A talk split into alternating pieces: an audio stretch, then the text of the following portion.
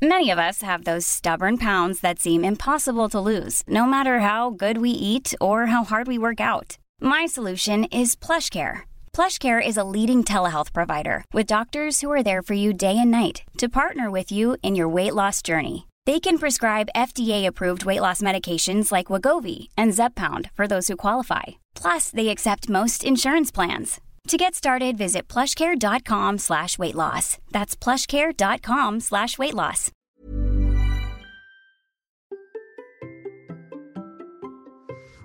Vous pensez qu'écrire un livre est une bonne idée pour vous faire connaître Bonjour, bonjour, bonjour, bonjour, c'est Bertrand, votre coach web. Bienvenue dans ce nouvel épisode de la vie créative, épisode 620. J'espère que vous allez bien, que vous avez la forme, la patate, l'énergie, que vous avez des envies, des projets, que vous avez envie de créer du contenu, de développer votre activité, de parler de votre passion peut-être, et de trouver des moyens pour la développer, pour vivre de votre contenu. Hein, c'est une belle vie hein, que l'on a là hein, quand on parle de sa passion, quand on parle vie de ses contenus. Mais comment on fait? Eh bien, c'est vraiment le but de ce podcast. Vous savez que je suis créateur de contenu qui a 10 ans, je quittais le monde du salariat pour travailler pour moi. Depuis, j'accompagne des entrepreneurs, des créateurs dans leur stratégie de contenu, leur marketing en ligne, leur visibilité et comment développer leur marque personnelle et créer une tribu de super fans. Alors d'ailleurs, si vous voulez des conseils complémentaires, gratuits, si vous voulez des astuces pour créer et vivre de ce qui vous intéresse et comme vous avez envie de vivre, si vous voulez des systèmes et des conseils, je vous invite dans mes mails, votrecoachweb.com slash email. C'est une sorte de formation en ligne gratuite. Hein. Je vous envoie des mails régulièrement et des conseils exclusifs pour développer votre nouvelle vie créative et votre public de super fans. Et aujourd'hui, nous allons parler d'un outil qui est vraiment, vraiment très intéressant justement pour développer sa vie créative et son public de super fans. Nous allons encore parler de livres, mais cette fois du côté de l'écriture. Le livre est un outil marketing formidable. Regardez le nombre de personnes que j'ai invitées sur mon podcast, car ils ont écrit un livre. Bah, mon dernier invité, il y a 15 jours, hein, avait écrit un livre, et c'est d'ailleurs pour ça que je l'avais invité, Pierre Dron. Bon, vous savez que par le passé, j'ai aussi écrit mon livre, Le contenu minimum viable, et je vous remercie tous de l'avoir acheté, de l'avoir lu, de m'avoir mis des commentaires, de m'avoir fait des retours dessus. Et d'ailleurs, il m'a permis moi aussi d'être invité dans d'autres podcasts pour en parler. À l'époque, je l'ai fait sans trop de méthode, ce qui explique d'ailleurs que j'ai mis autant de temps pour le publier. Si vous êtes un vraiment fidèle de podcast, vous savez que j'ai mis peut-être euh, deux ans, deux ans et demi entre le moment où j'ai dit je le publie et le moment où je l'ai vraiment publié. Alors cette année, je dois vous dire que j'aimerais bien en sortir un nouveau. Et le NanoVrimo qui arrive bientôt, ce serait d'ailleurs le bon moment, je trouve, en tout cas un beau défi d'arriver à l'écrire pendant cette période. Alors je vais pas vous dire le sujet car en fait je n'en sais rien encore. Oui, oui, je n'ai sais rien du tout. Bon, j'ai bien quelques idées, mais je sais pas vraiment, vraiment comment Et c'est pour ça que cette fois, j'aimerais bien y mettre un peu plus de méthode. Euh, pas commencer par écrire et me poser ensuite la question de savoir ce que je vais euh, mettre dedans, pourquoi je vais le faire, etc. Non, non, je m'étais pris un petit peu à l'envers la dernière fois. Alors, je me documente sur comment écrire un livre plus facilement, comment le vendre de manière plus efficace, comment le rendre plus impactant pour mon activité pro et ma vie créative. Bref, en faire un outil marketing vraiment intéressant pour développer ma vie créative, pour développer mon business. Voilà pourquoi j'ai invité David sur le podcast. Auteur de plusieurs livres. Il est aussi euh, coach hein, en écriture de livres, euh, business. Hein. Voilà, son truc à lui, c'est d'écrire des livres business. Il a d'ailleurs publié un guide sur comment écrire un livre business impactant. Et nous avons parlé de son livre, de sa méthode publiée pour impacter, de l'intérêt d'écrire un tel livre, de sa méthodologie spécifique, des étapes importantes et de la place que prend ce livre dans une stratégie globale. Vous allez voir qu'en fait, euh, ce qui vous paraît peut-être très compliqué, David, il a su trouver une méthode pour arriver à la résumer en des grandes étapes. Vous l'avez passé comment vous allez ainsi découvrir comment il passe de 162 points dans sa liste, dans sa to-do list pour écrire un livre à euh, bah, 9 grandes étapes. Et c'est vraiment une stratégie qui est intéressante. Et on a parlé de tout ça, mais aussi finalement des freins qu'on a dans notre tête sur le fait qu'on sache pas écrire un livre, qu'on soit incapable de le faire, que ça ne sert à rien, etc.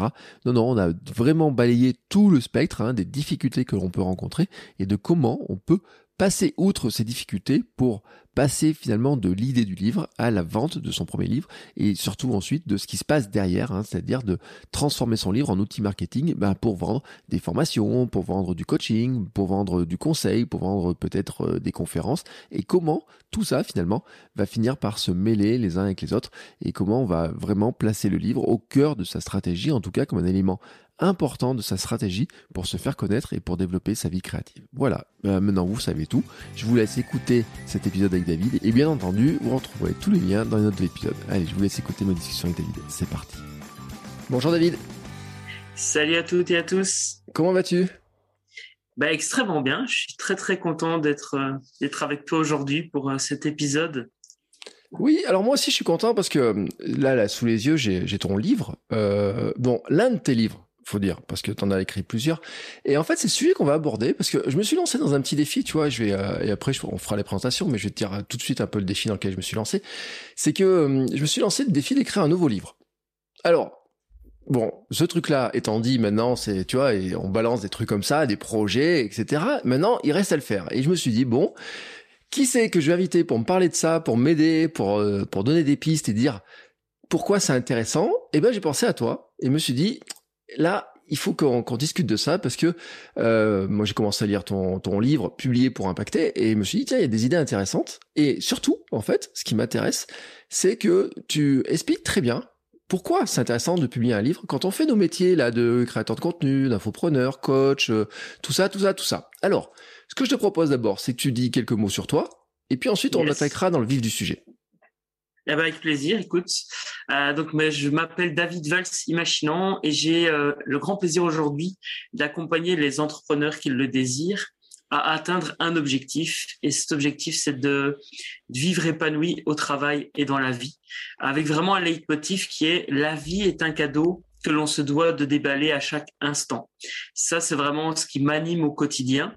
Et j'accompagne donc ces entrepreneurs sur deux axes. Le premier axe, c'est le développement de ce que j'ai appelé un business model émotionnel, c'est-à-dire un business bonheur, un business dans lequel on s'épanouit au quotidien. Euh, et ben, le deuxième axe, c'est justement l'écriture et la publication d'un livre business dans une optique euh, d'attraction client. C'est vraiment euh, c'est vraiment fait pour attirer son client de cœur et pouvoir évidemment après transmettre son message, générer des déclics et euh, amener euh, à une vente si cela fait sens pour le client évidemment et, et, pour soi aussi puisque comme on attire son client de cœur eh ben forcément euh, c'est des clients avec qui on a envie de travailler donc c'est bénéfique pour les deux alors là tu sais on va balayer les objections des gens qui disent oui, mais alors écrire un bouquin, c'est long, c'est compliqué, faut un éditeur, faut euh, bien écrire, il faut des gens qui m'aident, il faut du business pour faire la couverture euh, et tout. Bon, on balaye ça. Effectivement. Alors, en, fait, il y a déjà des croyances que l'on peut faire tomber. Euh, moi, il y a quatre grandes croyances que j'aime que j'aime faire tomber, et une de ces grosses croyances, c'est la fameuse croyance de il faut un éditeur pour, euh, publier son livre. Aujourd'hui, il y a euh, ce que l'on appelle l'auto-édition, et ça fait quelques années que, que ça existe, et ça se démocratise de plus en plus.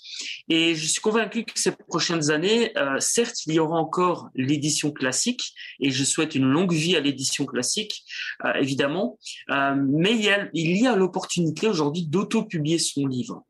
Et c'est pas parce qu'on auto-publie son livre qu'on euh, qu'on est moins bon ou euh, que le contenu est moins bon qu'un livre édité par une maison d'édition. Ça, c'est vraiment une fausse croyance. Il faut savoir que les maisons d'édition reçoivent des centaines, voire des milliers de manuscrits chaque mois, et euh, déjà tous les manuscrits ne sont pas lus, donc ils font déjà un tri à l'entrée, et en plus de ça, ben, ce, ce, ces manuscrits sont triés par objectif premièrement de ligne éditoriale et deuxièmement d'objectifs business. Parce qu'une maison d'édition, ben, elle doit faire du chiffre. Si votre livre ne rapporte pas à la maison d'édition, ben, in fine, la maison d'édition euh, ne, ne sera pas intéressée par votre livre, euh, aussi bon soit-il. Et là, ben, vraiment, l'auto-édition, c'est une opportunité pour chacun et chacune de, de mettre à disposition son livre au format numérique ou en version papier. Et euh, donc voilà, là, c'est vraiment pour moi, la première croyance qu'il faut faire tomber, euh, c'est ça. C'est on est capable aujourd'hui, n'importe qui est capable de publier son mmh. livre. Est-ce qu'il va bien le faire? Ça, c'est une autre histoire. Et c'est pour ça que je souhaite professionnaliser cette, euh, cette, euh, cette approche avec Publier pour impacter notamment. Ouais, on, on va le dire, hein, parce que les livres, alors il y a un, un, un outil qui est magique, qui s'appelle KDP par Amazon, qui est la plateforme de Kindle Direct Publishing, hein, si je me trompe pas dans les mots. Euh, c'est comme ça que je publie le mien aussi. Hein. Donc, euh, pour ceux qui savent pas, vous écrivez votre truc, vous balancez ça en Word ou en PDF, et puis euh, il y a la couverture qui est un peu pénible parce qu'il y a les dimensions, etc. Après, il calcule un peu les marges, il calcule deux trois trucs, mais on s'en sort bien. Hein. Franchement, on s'en sort bien. Et puis une fois qu'on a fait toutes les étapes, et eh ben il vous dit bah voilà, vous faites un petit pitch et puis c'est en vente. Et Vraiment, hein, c'est que ça se passe comme ça. En une semaine, grosso modo, le bouquin, il est euh, sur, euh, il est validé en numérique, il est imprimable. Donc, euh, quelqu'un en veut un, et bah, hop, Euh, ils impriment à la demande, ils envoient ça euh, par la poste. Euh, donc il n'y a pas de soc, il n'y a rien du tout. Donc finalement, la limite, ce premier frein là de dire euh, avant il y avait des trucs à compte d'auteur là qui existent encore. Hein, j'ai pas longtemps j'ai eu quelqu'un qui m'a dit j'ai imprimé 500 éditions de mon bouquin à compte d'auteur, ça m'a coûté des milliers d'euros et ils sont toujours à côté de chez, à côté de moi. Euh, ça, ça existe, mais c'est vrai que KDP, notamment, permet, et c'est pas le seul, hein, il y a d'autres outils qui permettent de le faire, mais en tout cas, ça, ça balaye vraiment un vrai, vrai gros frein, quoi. Oui, tout à fait. Il y, a, il y, a, vraiment eu un. Pour moi, il y a eu plusieurs révolutions. Tu vois, il y a eu la révolution de l'imprimerie, il y a eu la révolution de l'Internet, et aujourd'hui, en tout cas dans le domaine de l'édition, il y a la révolution de l'auto-édition. Euh, et, en fait, ce qui est bien, et, je pense vraiment que c'est vers ça qu'on va se diriger, c'est que c'est un peu comme le cinéma ou, les jeux vidéo. Il y a un moment donné où il y avait que des gros jeux vidéo, des grosses maisons d'édition de jeux vidéo. Aujourd'hui, il y a aussi euh, une forte tendance à, aux jeux vidéo indépendants. Et en fait, pour moi, l'auto-édition, et là, dans le domaine de l'édition livre, ça va être pareil. C'est que certes, il va y avoir des gros, mais il y aura aussi des petits et, et, et les petits, voilà, les, les indé... enfin quand on dit petits, c'est pas péjoratif, mais voilà, les, les, les auteurs indépendants, eh bien, euh, auront un charme que les grosses maisons d'édition n'ont pas. Et inversement, il y a des avantages, des inconvénients de façon à, à passer par une maison d'édition euh, ou à ne pas passer par une maison d'édition. Et bonne nouvelle, c'est qu'on peut être hybride aussi. Mmh. Aujourd'hui, j'ai un de mes livres qui est édité par une maison d'édition. En tout cas, c'est une petite exclue que je te fais parce que j'ai signé un contrat au mois de juillet et euh, il sortira en mars 2022 l'année prochaine par une maison d'édition. Ça ne m'empêchera pas de continuer à auto-éditer d'autres livres. Donc euh, voilà, il y a aussi ce statut hybride qui euh, existe et que, ben, euh, beaucoup d'entrepreneurs ben, se prêtent au jeu justement d'être auteur hybride et en plus, l'auto-édition peut être un tremplin vers l'édition, puisque moi, c'est ce que j'ai vécu. Hein. Euh, on m'a contacté pour euh, rééditer en fait un, un, de mes bouquins qui s'appelle Mets du bonheur dans ton business. Et ce livre-là, bah, qui au départ était de l'auto-édition, va être publié par une maison d'édition l'année prochaine. Donc voilà, comme quoi c'est aussi un tremplin. Ça peut être mmh. un, tremplin, un tremplin. Oui, c'est vrai. On en avait parlé dans un ancien épisode avec Jean-Baptiste Vier, euh, qui a écrit. Euh, alors, je pense qu'il y en a trois ou quatre en auto-édition, et puis d'en avoir deux, je pense pas me tromper, deux en édition chez Erol plus euh, il dirige les éditions, etc. Donc il a passé le cap. Et puis en, en fait, il y en a plein parce que tu sais, j'avais même fait un épisode avec Corben qui a fait son premier livre en auto-édition. Son, il avait mis sur une plateforme, il a été vu, il a été réédité par quelqu'un d'autre, qui vient finir par le pousser par les, sur les euh, dans les librairies, puisque euh, dans les librairies on le trouve. C'est l'avantage des maisons d'édition quand même, c'est d'avoir dans les librairies. Euh, il est poussé comme ça. Donc c'est vrai, t'as raison en fait de, de dire que c'est un vrai bon premier euh, pas. Et puis surtout, c'est que on se rend pas compte, c'est que on, on arrive à toucher des gens sur Amazon. C'est que je sais pas quelle est la taille du moteur de recherche d'Amazon. Je sais pas si toi t'as un chiffre, mais en nombre de personnes qui passent sur Amazon tous les jours et qui font des recherches sur Amazon sur n'importe quel problème qu'ils peuvent avoir, c'est juste incroyable. Oui, c'est clair que c'est énorme. En fait, c'est la place de marché. Euh, D'ailleurs, la petite anecdote, c'est que sur le livre Mets du belin dans ton business, en fait, c'est un sourire. Mm. Mais en fait, euh, d'ailleurs, enfin. Ouais, moi, si j'ai cru que c'était le logo Amazon, ton bouquin au départ. Hein. eh ben voilà, exactement. En fait, tout le monde voit Amazon dans ce sourire. Même l'éditrice euh, avec qui je travaille aujourd'hui euh, m'a dit euh, on a adoré ton bouquin, sauf la couverture Amazon. Mais alors que c'est pas du tout c'est pas du tout un sourire Amazon, c'est juste un smiley. Mm. Mais c'est tellement ancré dans l'esprit des personnes aujourd'hui euh, que ben voilà, tout le monde pense Amazon quand on a besoin d'un livre, quand on a besoin même d'autres produits, hein, parce que aujourd'hui c'est bien plus large que ça. Euh, voilà. Après, moi, je favorise malgré tout le commerce local et ça, c'est un choix personnel. Euh, et j'ai pendant très longtemps, enfin, j'ai vraiment même fait un live là-dessus à la sortie de mon premier bouquin papier. Euh, quelles sont les raisons pour lesquelles j'ai choisi Amazon?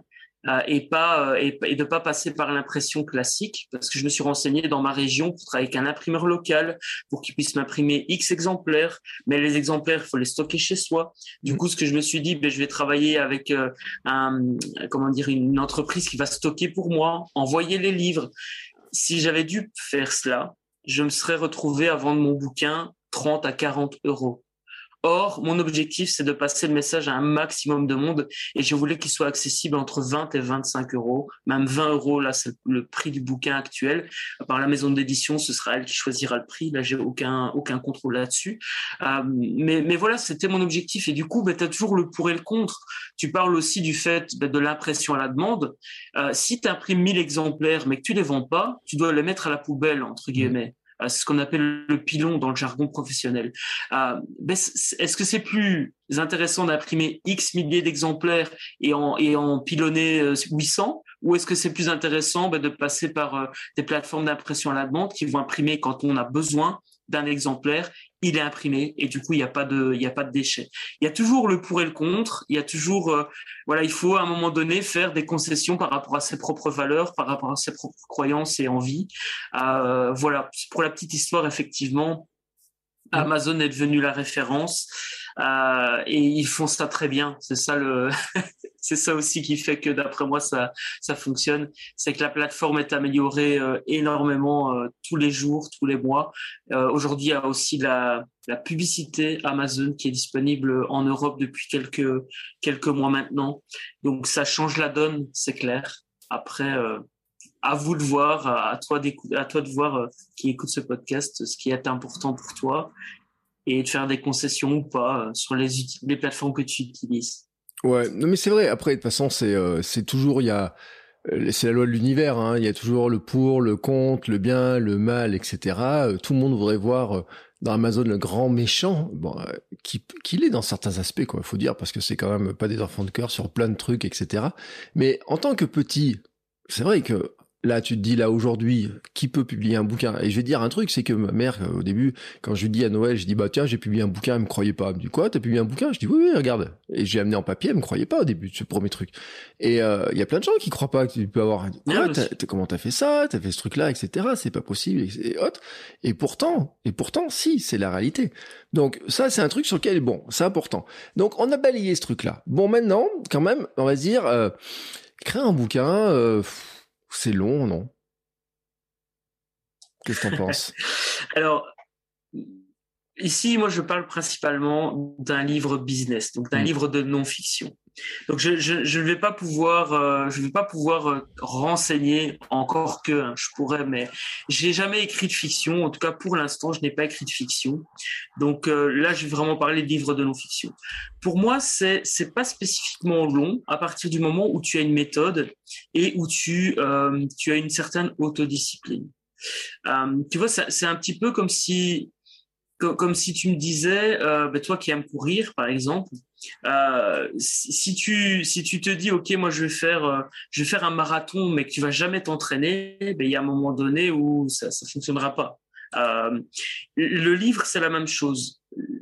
Pour écrire un livre certes tu as beau avoir une méthode qui va te faciliter la tâche si t'écris pas ben tu l'auras jamais ton bouquin. Mm je sais que ça peut paraître con, mais c'est important, c'est important, je pense, de le clarifier, parce que j'ai beaucoup de personnes qui me contactent et qui espèrent euh, trouver une solution entre guillemets euh, miracle euh, quant à, à l'écriture du bouquin.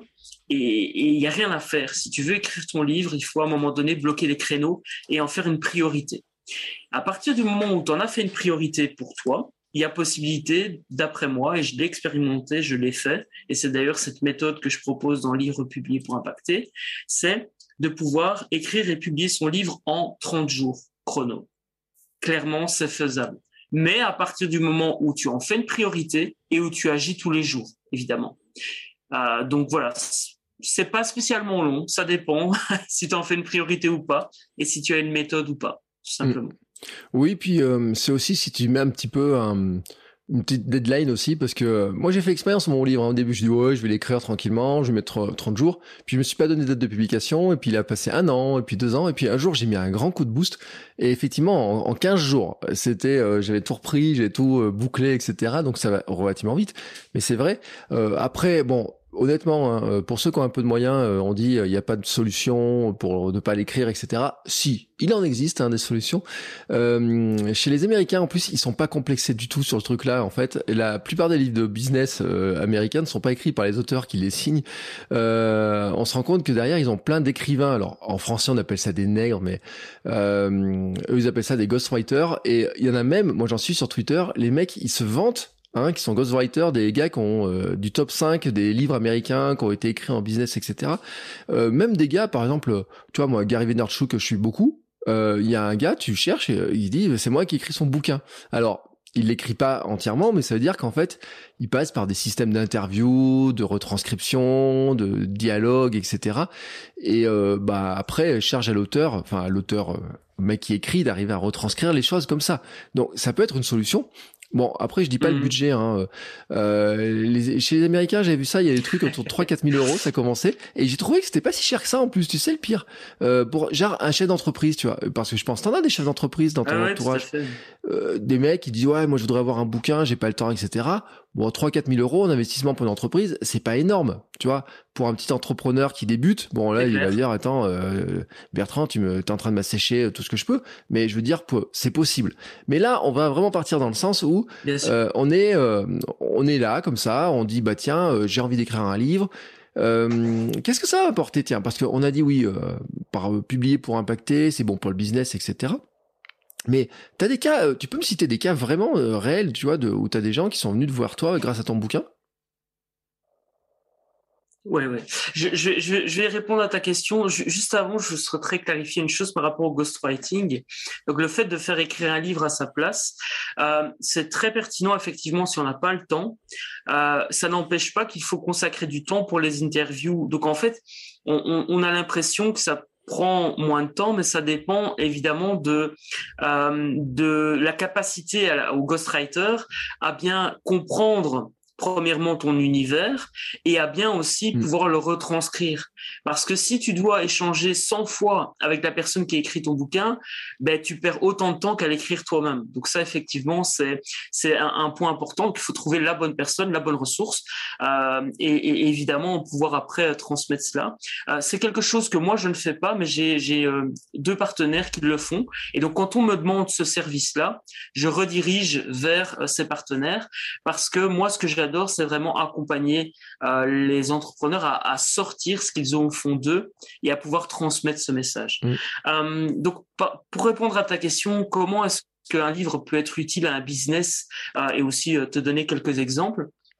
En fait, j'ai décidé d'appeler ce, cette, ce mouvement publié pour impacter, parce qu'en fait, le livre business impacte à la fois la visibilité, la notoriété, euh, évidemment les revenus que l'entreprise peut, générer et également la vie du client et euh, la vie de l'entourage de ce client. Donc par effet boule de neige, en fait, quand tu écris un livre, tu peux impacter, impacter positivement la vie de, de, de centaines de personnes sans même t'en rendre compte et très certainement même après ta mort. J'explique pourquoi. Ben parce qu'un livre, en fait, c'est quelque chose qui va rester mm. sur les étagères, qui va être transmis peut-être. Euh, et vraiment, le, le leitmotiv du mouvement publié pour impacter, c'est un livre peut changer une vie. Et toi, comment vas-tu changer la vie de tes clients? En 2008, j'ai lu un livre qui a vraiment changé ma vision de la vie. S'appelle Réveiller le millionnaire qui est en vous de Mark Victor Hansen et, Robert Allen. Il est toujours, euh, il est toujours euh, là dans ma bibliothèque et euh, je l'ai déjà lu trois fois. Et j'ai vraiment vu une manière de une manière nouvelle en fait de voir la vie. Et j'ai décidé d'entreprendre ma vie à ce moment-là et du coup de créer une entreprise par la même occasion donc d'entreprendre tout court. Euh, donc voilà ça c'est vraiment pour moi le les raisons fondamentales pour lesquelles écrire un livre est intéressant. Alors comment est-ce que ça impacte positivement un business? Ben un livre va amener euh, à l'attraction des bons clients. Je prends un exemple. Imaginons tu es hypnothérapeute. Et ta méthode, ton approche peut aider à la fois des personnes à perdre du poids et à la fois des personnes à arrêter de fumer. Cependant, quand tu vas écrire un livre, tu vas décider quel public mm. tu veux attirer. Si tu veux attirer les personnes à la perte de poids, ben, tu vas écrire un livre avec un titre accrocheur du style, euh, du style euh, euh, killer de kilos, par exemple. Tu, vois, tu vas choisir un titre comme ça, killer de kilos. Alors que si tu veux atteindre et attirer les personnes qui veulent arrêter de fumer, bah, tu vas plutôt choisir un titre du style euh, stop cigarette ou, plus jamais, euh, plus jamais un mégot ou des choses comme ça. je caricature un peu euh, en, pure improvisation, mais c'est pour te faire mm. comprendre que le la première intérêt d'écrire un livre business, c'est que ça va te permettre d'attirer les bons clients ce que moi j'appelle des clients de cœur. Parce que cet hypnothérapeute dont je parle ben, a peut-être plus envie d'aider des personnes à arrêter de fumer parce que dans son passé, il a vécu euh, euh, le décès d'un proche qui est mort du cancer, par exemple. Donc on se connecte vraiment au pourquoi. Hein. Euh, il n'y a rien à faire, c'est vraiment le pour quelle raison tu as envie d'écrire ce livre, pour quelle raison tu as envie de crier ce message au monde? Ça, c'est une question que je pose, que je pose à mes clients. et une fois que tu as clarifié ça, ben, tu sais vers quel livre tu veux diriger. Deuxième gros intérêt d'écrire un livre business, c'est que euh, dans l'inconscient collectif, être auteur, c'est waouh quoi.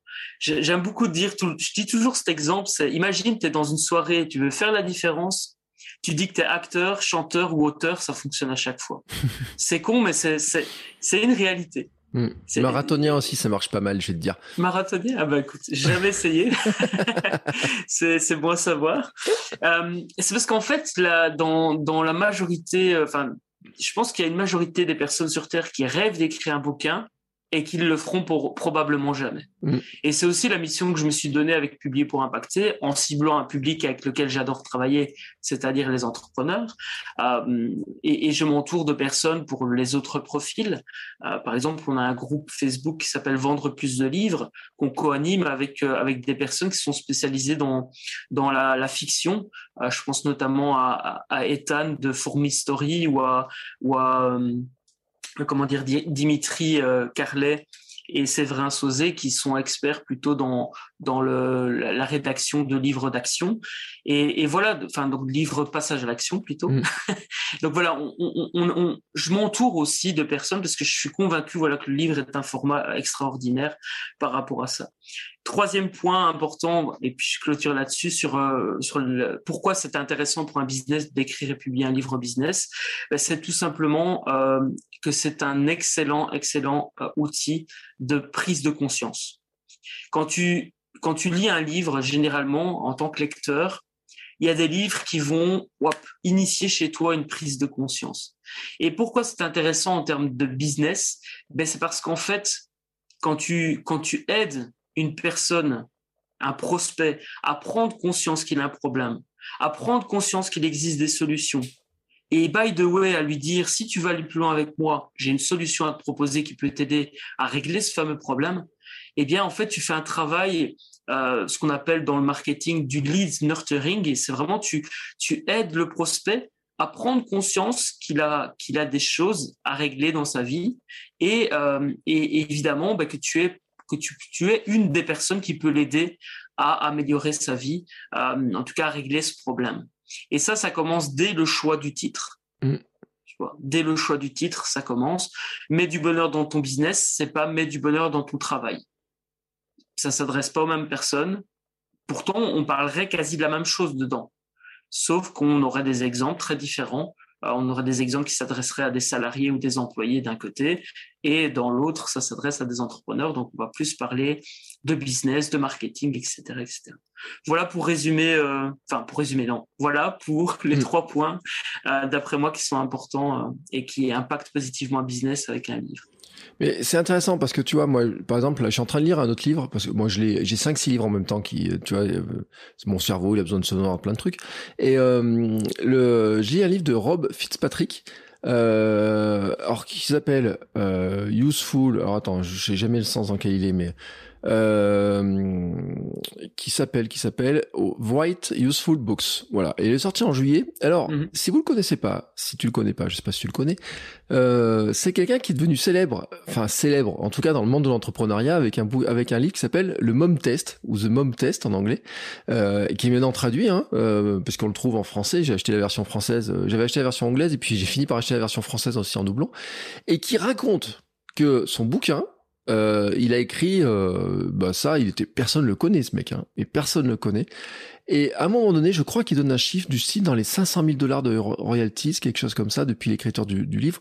Euh, bien sûr, euh, être reconnu comme ça et tout, et qui dit qu'en fait, euh, et c'est très intéressant, bah, finalement, il devient un peu la référence dans un problème très très très spécifique. C'est-à-dire que, et c'est d'ailleurs la méthode euh, qui donne lui aussi, et je pense que tu seras d'accord avec ça, c'est que en fait il voit son bou lui il dit pour écrire un bouquin, faut voir un problème à solutionner, quelque chose à changer dans la vie des gens, et euh, parce qu'il y a les bouquins des entrepreneurs qui racontent leur vie, il y a les bouquins des grands personnes très connues qui font ça. Il y a ceux qui écrivent des bouquins sur les personnes très connues et donc qui profitent du mouvement comme ça. Mais il dit l'avantage de procéder et toi tu procèdes de la même manière d'avoir un bouquin qui est sur une problématique, une thématique, c'est qu'en fait on va lui donner une durée de vie très longue. Au lieu d'avoir un truc éphémère qui va durer le, jour du lancement ou bah il prend l'exemple de la biographie de Steve Jobs. Euh, tu fais la biographie de Steve Jobs. Bon, tant que Steve Jobs était vivant, mm. ça marche. À la sortie du livre, tout le monde en parle. À l'anniversaire de la mort, ça marche, etc. Et puis maintenant, euh, biographie de Steve Jobs, ça a commencé à devenir un petit peu euh, pas grand monde. Quoi. tout à fait. Et alors que tu écris un bouquin sur comment écrire un bouquin, je suis sûr que dans 15 ans, t'en vas encore. Bien sûr, tout à fait. Ouais. Je, je, je rejoins complètement cet état d'esprit. Et, et, en fait, pour moi, c'est vraiment le, le prémisse d'une du produit ou service qu'on qu'on propose aussi parce que pour moi un entrepreneur c'est quelqu'un qui crée de la valeur et qui va amener une transformation positive dans la vie euh, d'autres personnes alors effectivement, moi j'appelle ça des entrepreneurs du bonheur. Après, tu as des entrepreneurs euh, qui qui qui euh, qui surfent sur la vague, euh, voilà, qui sont plus ok, je cherche je cherche une opportunité, mmh. elle va me rapporter pendant X années et puis je sais que je passerai à autre chose. Il y en a, c'est très bien. Je prends par exemple des personnes qui ont profité de la vague hand spinner à une époque, tu sais les fameux mmh. les fameux toupies. Ouais, qu'on a tous là. Voilà, c'est ça, voilà. Donc, euh, c'est OK. Il y a, des, il y a des, des entrepreneurs euh, opportunistes, c'est très bien. S'ils vivent bien avec ça, tant mieux pour eux. Moi, je suis plus un entrepreneur. En tout cas, c'est comme ça que je me considère. Et c'est en tout cas ce vers quoi euh, c'est ma vision de l'entrepreneuriat, c'est tu amènes une transformation positive dans la vie de quelqu'un. Et effectivement, arrêter de fumer, perdre du poids, écrire un livre, euh, toutes ces thématiques, sont intemporels entre guillemets. À moins qu'il y ait une grosse révolution, un gros changement, peut-être, je sais pas moi. Effectivement, on ne sait jamais de quoi la vie est faite, mais a priori, ce sont des thématiques qui seront encore valables dans 100 ans. Alors, est-ce que le contenu sera toujours valable Peut-être pas. Ça dépend comment on l'écrit. Euh, mais si on reste sur les fondations, il n'y a aucune raison que ça ne soit pas le cas. Euh, parce que je prends notamment euh, Christopher Piton qui a écrit un livre sur LinkedIn tu n'as pas un seul screenshot de LinkedIn dans son livre mm. parce qu'il parle des bases de comment utiliser LinkedIn pour trouver des clients. Et donc ça, c'est intemporel, même si LinkedIn change dix fois d'algorithme ou dix fois de ceci ou dix fois de cela. Lui, il parle dans son bouquin euh, de, de, de, de stratégie. Et ça, ça reste valable pendant euh, les dix prochaines ou les même les 50 prochaines années. Et l'avantage, ça me permet de faire un, point aussi sur les avantages de l'Internet aujourd'hui, c'est que si tu dois faire des contenus, on va dire, euh, périssables, il vaut mieux les faire en contenu additionnel du bouquin en vidéo, en PDF additionnel, en, fiche téléchargeable ou que sais-je. Ça, premièrement, ça renforce ben, la valeur de ton livre par exemple, avec mes livres, ben, j'offre une formation euh, vidéo euh, et, ça renforce aussi la, la, durabilité du bouquin. Enfin, je veux dire, tu peux mettre à jour les contenus périssables, mais ça n'impacte pas le fait. Bon, là, si tu fais de l'impression à la demande, il n'y a pas vraiment d'impact parce que mm. tu l'imprimes à la fois. Mais imaginons, tu fais imprimer 1000 bouquins, ben, ça veut dire que même si à un moment donné le contenu périssable change, ton livre, lui, est toujours euh, valable. Mm. Et ça, c'est effectivement un point, un point important. Et pour amener cette transformation, je ne sais pas si on aura l'occasion d'en parler, mais moi, je propose l'approche 333 pour vraiment, en fait, créer euh, un chemin par lequel le lecteur va passer. Et ce chemin, la bonne nouvelle, c'est qu'une fois que tu l'as clarifié pour ton livre, ben, tu peux aussi le transformer en offre d'accompagnement. Tu peux vraiment en faire ton offre signature. Hein. C'est les Américains, ils appellent ça comme ça. Euh, même beaucoup de francophones aujourd'hui appellent ça comme ça. C'est vraiment une offre propre à euh, qui, qui, qui, en fait te rend euh, unique aux mmh. yeux du marché. C'est vraiment ça l'intérêt, parce que des gens qui permettent et qui apprennent à d'autres d'écrire des bouquins, il y en a plein. Mais des personnes qui aident à écrire un bouquin comme moi, je le fais, mais il y a que moi puisque c'est une méthode que j'ai imaginée. Euh, voilà, pour euh, rebondir sur ce que tu as dit. Oui, alors on va en parler de la méthode 333, mais pour rebondir sur l'histoire des, des, sujets intemporels, euh, je, je, le répète, mais il y a un, gars qui avait tout, euh, qui a tout résumé très bien, c'est un livre euh, Cash Advertising de Drew Eric Whiteman, qui parle des live force 8. En fait, c'est les grandes forces qu'on a dans la, dans le, dans sa vie et, euh, et je pense que tu vas, tu vas reconnaître. Je suis sûr que quand je vais te donner des exemples, tu, je pense que tu as des exemples. D'après, tu en as déjà donné un peu dans les thématiques, mais je suis sûr que tu en as d'autres. Euh, tu vois, par exemple, dans les désirs humains, en fait, il parle des désirs humains primaires. Ceux pour un athlète, on peut, on peut faire tout ce qu'on veut. De toute façon, on est obligé de les remplir parce que c'est notre, euh, c'est en nous. Alors, la survie, la jouissance de la vie, la prolongation de la vie. Bon, tout ce qui est santé là-dedans, on va y rentrer. Plaisir de boire, de manger, nutrition, recettes de cuisine, etc se libérer de tout ce qui est la peur. Tu vois, je suis sûr que tu as des cas aussi et euh, on en a plein là-dedans hein, et euh, ça peut être euh, l'acné comme ça peut être la peur de finir tout seul, la peur d'être malade, etc. Donc et quand tu parles de thérapeute et autres, il y en a beaucoup. la sexualité et c'est ce qui explique que j'ai fait des fois des épisodes où j'ai l'impression que tous ceux qui réussissaient avaient tous été des avaient tous fait des formations à la drague, mais c'est que c'est un gros business le marché de, de la sexualité. Conditions de vie confortables Hein? Et donc l'entrepreneuriat est souvent là-dedans et souvent tu as plein de trucs d'ailleurs où gagner votre vie en quelques jours euh, qui marche très très bien. Et puis il y a un autre il y a un autre truc et là celui-là il est un peu euh, certains euh, ils jouent beaucoup dessus, c'est être supérieur, gagner, se comparer à ses voisins, gagner plus d'argent, faire une meilleure carrière, être plus riche que ses voisins. Ça c'est moi je dis c'est souvent le business d'Instagram ce truc là. Mais ah c'est un peu le business d'ailleurs aussi, parce que finalement, tu vois, tout à l'heure, tu me dis, euh, tu vas dans une salle, tu dis que tu as écrit un bouquin. Euh, bah en fait, quelque part, c'est aussi montrer que euh, tu rentres un peu là-dedans, tu vois, par ce biais-là aussi, de dire euh, finalement euh, le bouquin, euh, il, il, peut avoir ce, ce sens-là en fait, se dire, dire, dire, tu vois, moi par exemple, je parle beaucoup du syndrome de l'imposteur euh, qui a un syndrome et euh, chaque fois que je fais des questionnaires, j'ai au moins tout le monde me dit qu'il a le syndrome de l'imposteur. Donc je pense que c'est le syndrome le, plus répandu du monde. Mais écrire un bouquin, je pense que si tu arrives à en vendre quelques-uns, ton syndrome de l'imposteur, il il pas détruit, mais il est bien euh, t'as de quoi le cajoler dans le bon sens quand même. Ouais, effectivement. C'est drôle que tu parles de ça parce que euh, comment dire même quand tu as écrit des bouquins, parfois tu l'as encore. Donc, ah, en, fait, en fait, là, je parle de moi, tu vois.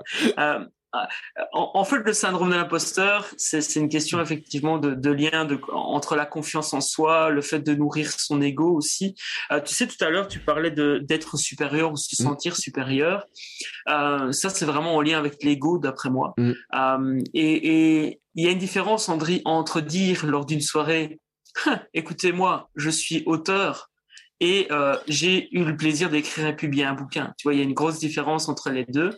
Euh, donc, est-ce que tu écris un livre pour te sentir supérieur? Je, je, sais que c'est pas ce que tu as dit. Hein. Je, je, dis, mm. j'en profite juste pour inviter les personnes qui nous écoutent à, à réaliser une introspection. C'est est-ce que tu écris un bouquin ou est-ce que tu fais ton business pour te sentir supérieur? Ou est-ce que tu fais ton business pour aider des personnes, ce qui, entre guillemets, dans l'état d'esprit des gens et la valeur perçue des gens, ils te mettent sur un piédestal. C'est très différent de se sentir et de se mettre soi-même sur un piédestal et d'être euh, perçu par les autres comme quelqu'un, entre guillemets, de supérieur, même si la supériorité, tout est relatif. Et en marketing, il n'est question que de ça.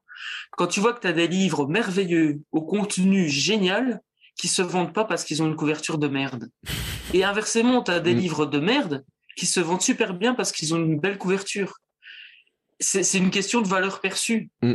Et, et d'ailleurs, je travaille là-dessus avec mes clients et dans mon accompagnement euh, qui dure trois à six mois, j'offre aujourd'hui la réalisation de la couverture et de la mise en page par quelqu'un de mon équipe parce que c'est indispensable pour moi que ce soit représentatif du travail que l'on a fait parce que premièrement, ça me fait une meilleure pub, euh, parce que ben voilà, si, si, mon client a honte de montrer sa couverture et que j'ai honte de montrer le livre que mon client a publié, ça le fait pas trop. Mais en plus de ça, je sais que ça joue sur sa confiance, je sais que ça joue sur sa notoriété, que ça va jouer sur les futurs clients qu'il va obtenir.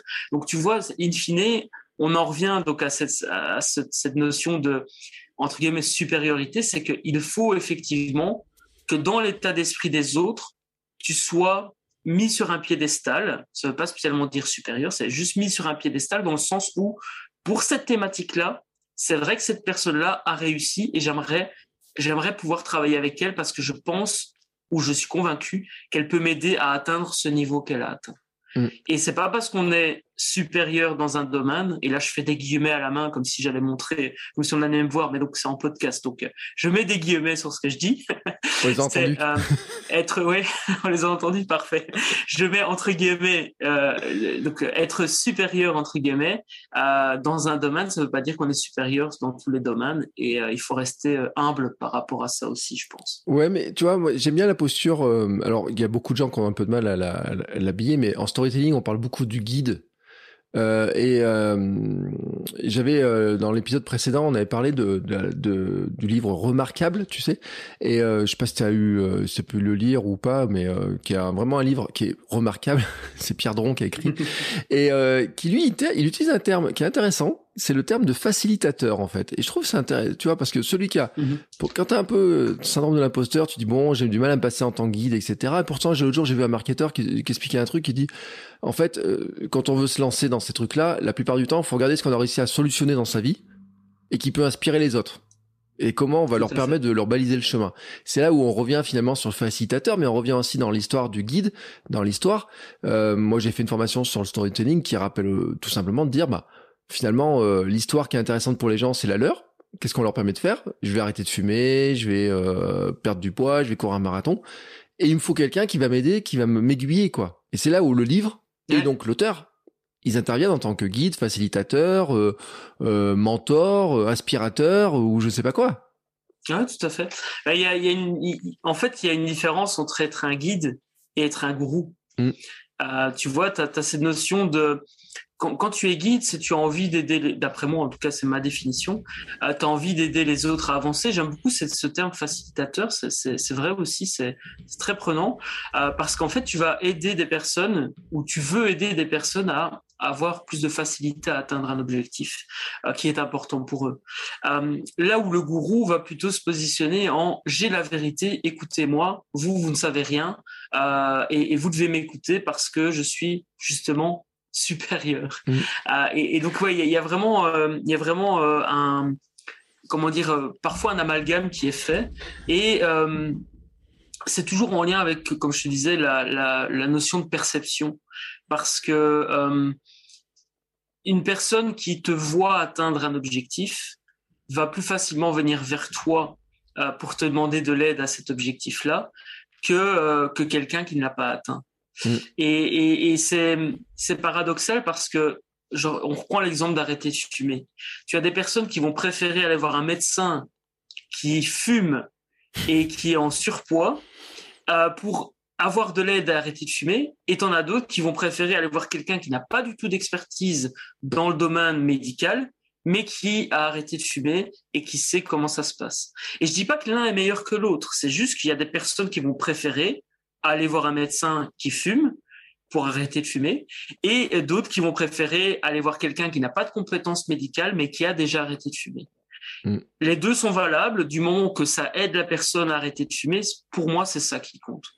Et, si je prends l'image de la montagne, bah, tu as deux montagnes. Tu as la montagne du médecin qui fume et tu as la montagne du gars qui, qui n'a pas de compétences médicales et qui a arrêté de fumer. Ils sont tous les deux au sommet. Ils peuvent aider d'une certaine manière, mais ce sont deux manières différentes. Ce sont deux méthodes différentes. Ça pourrait être deux livres différents.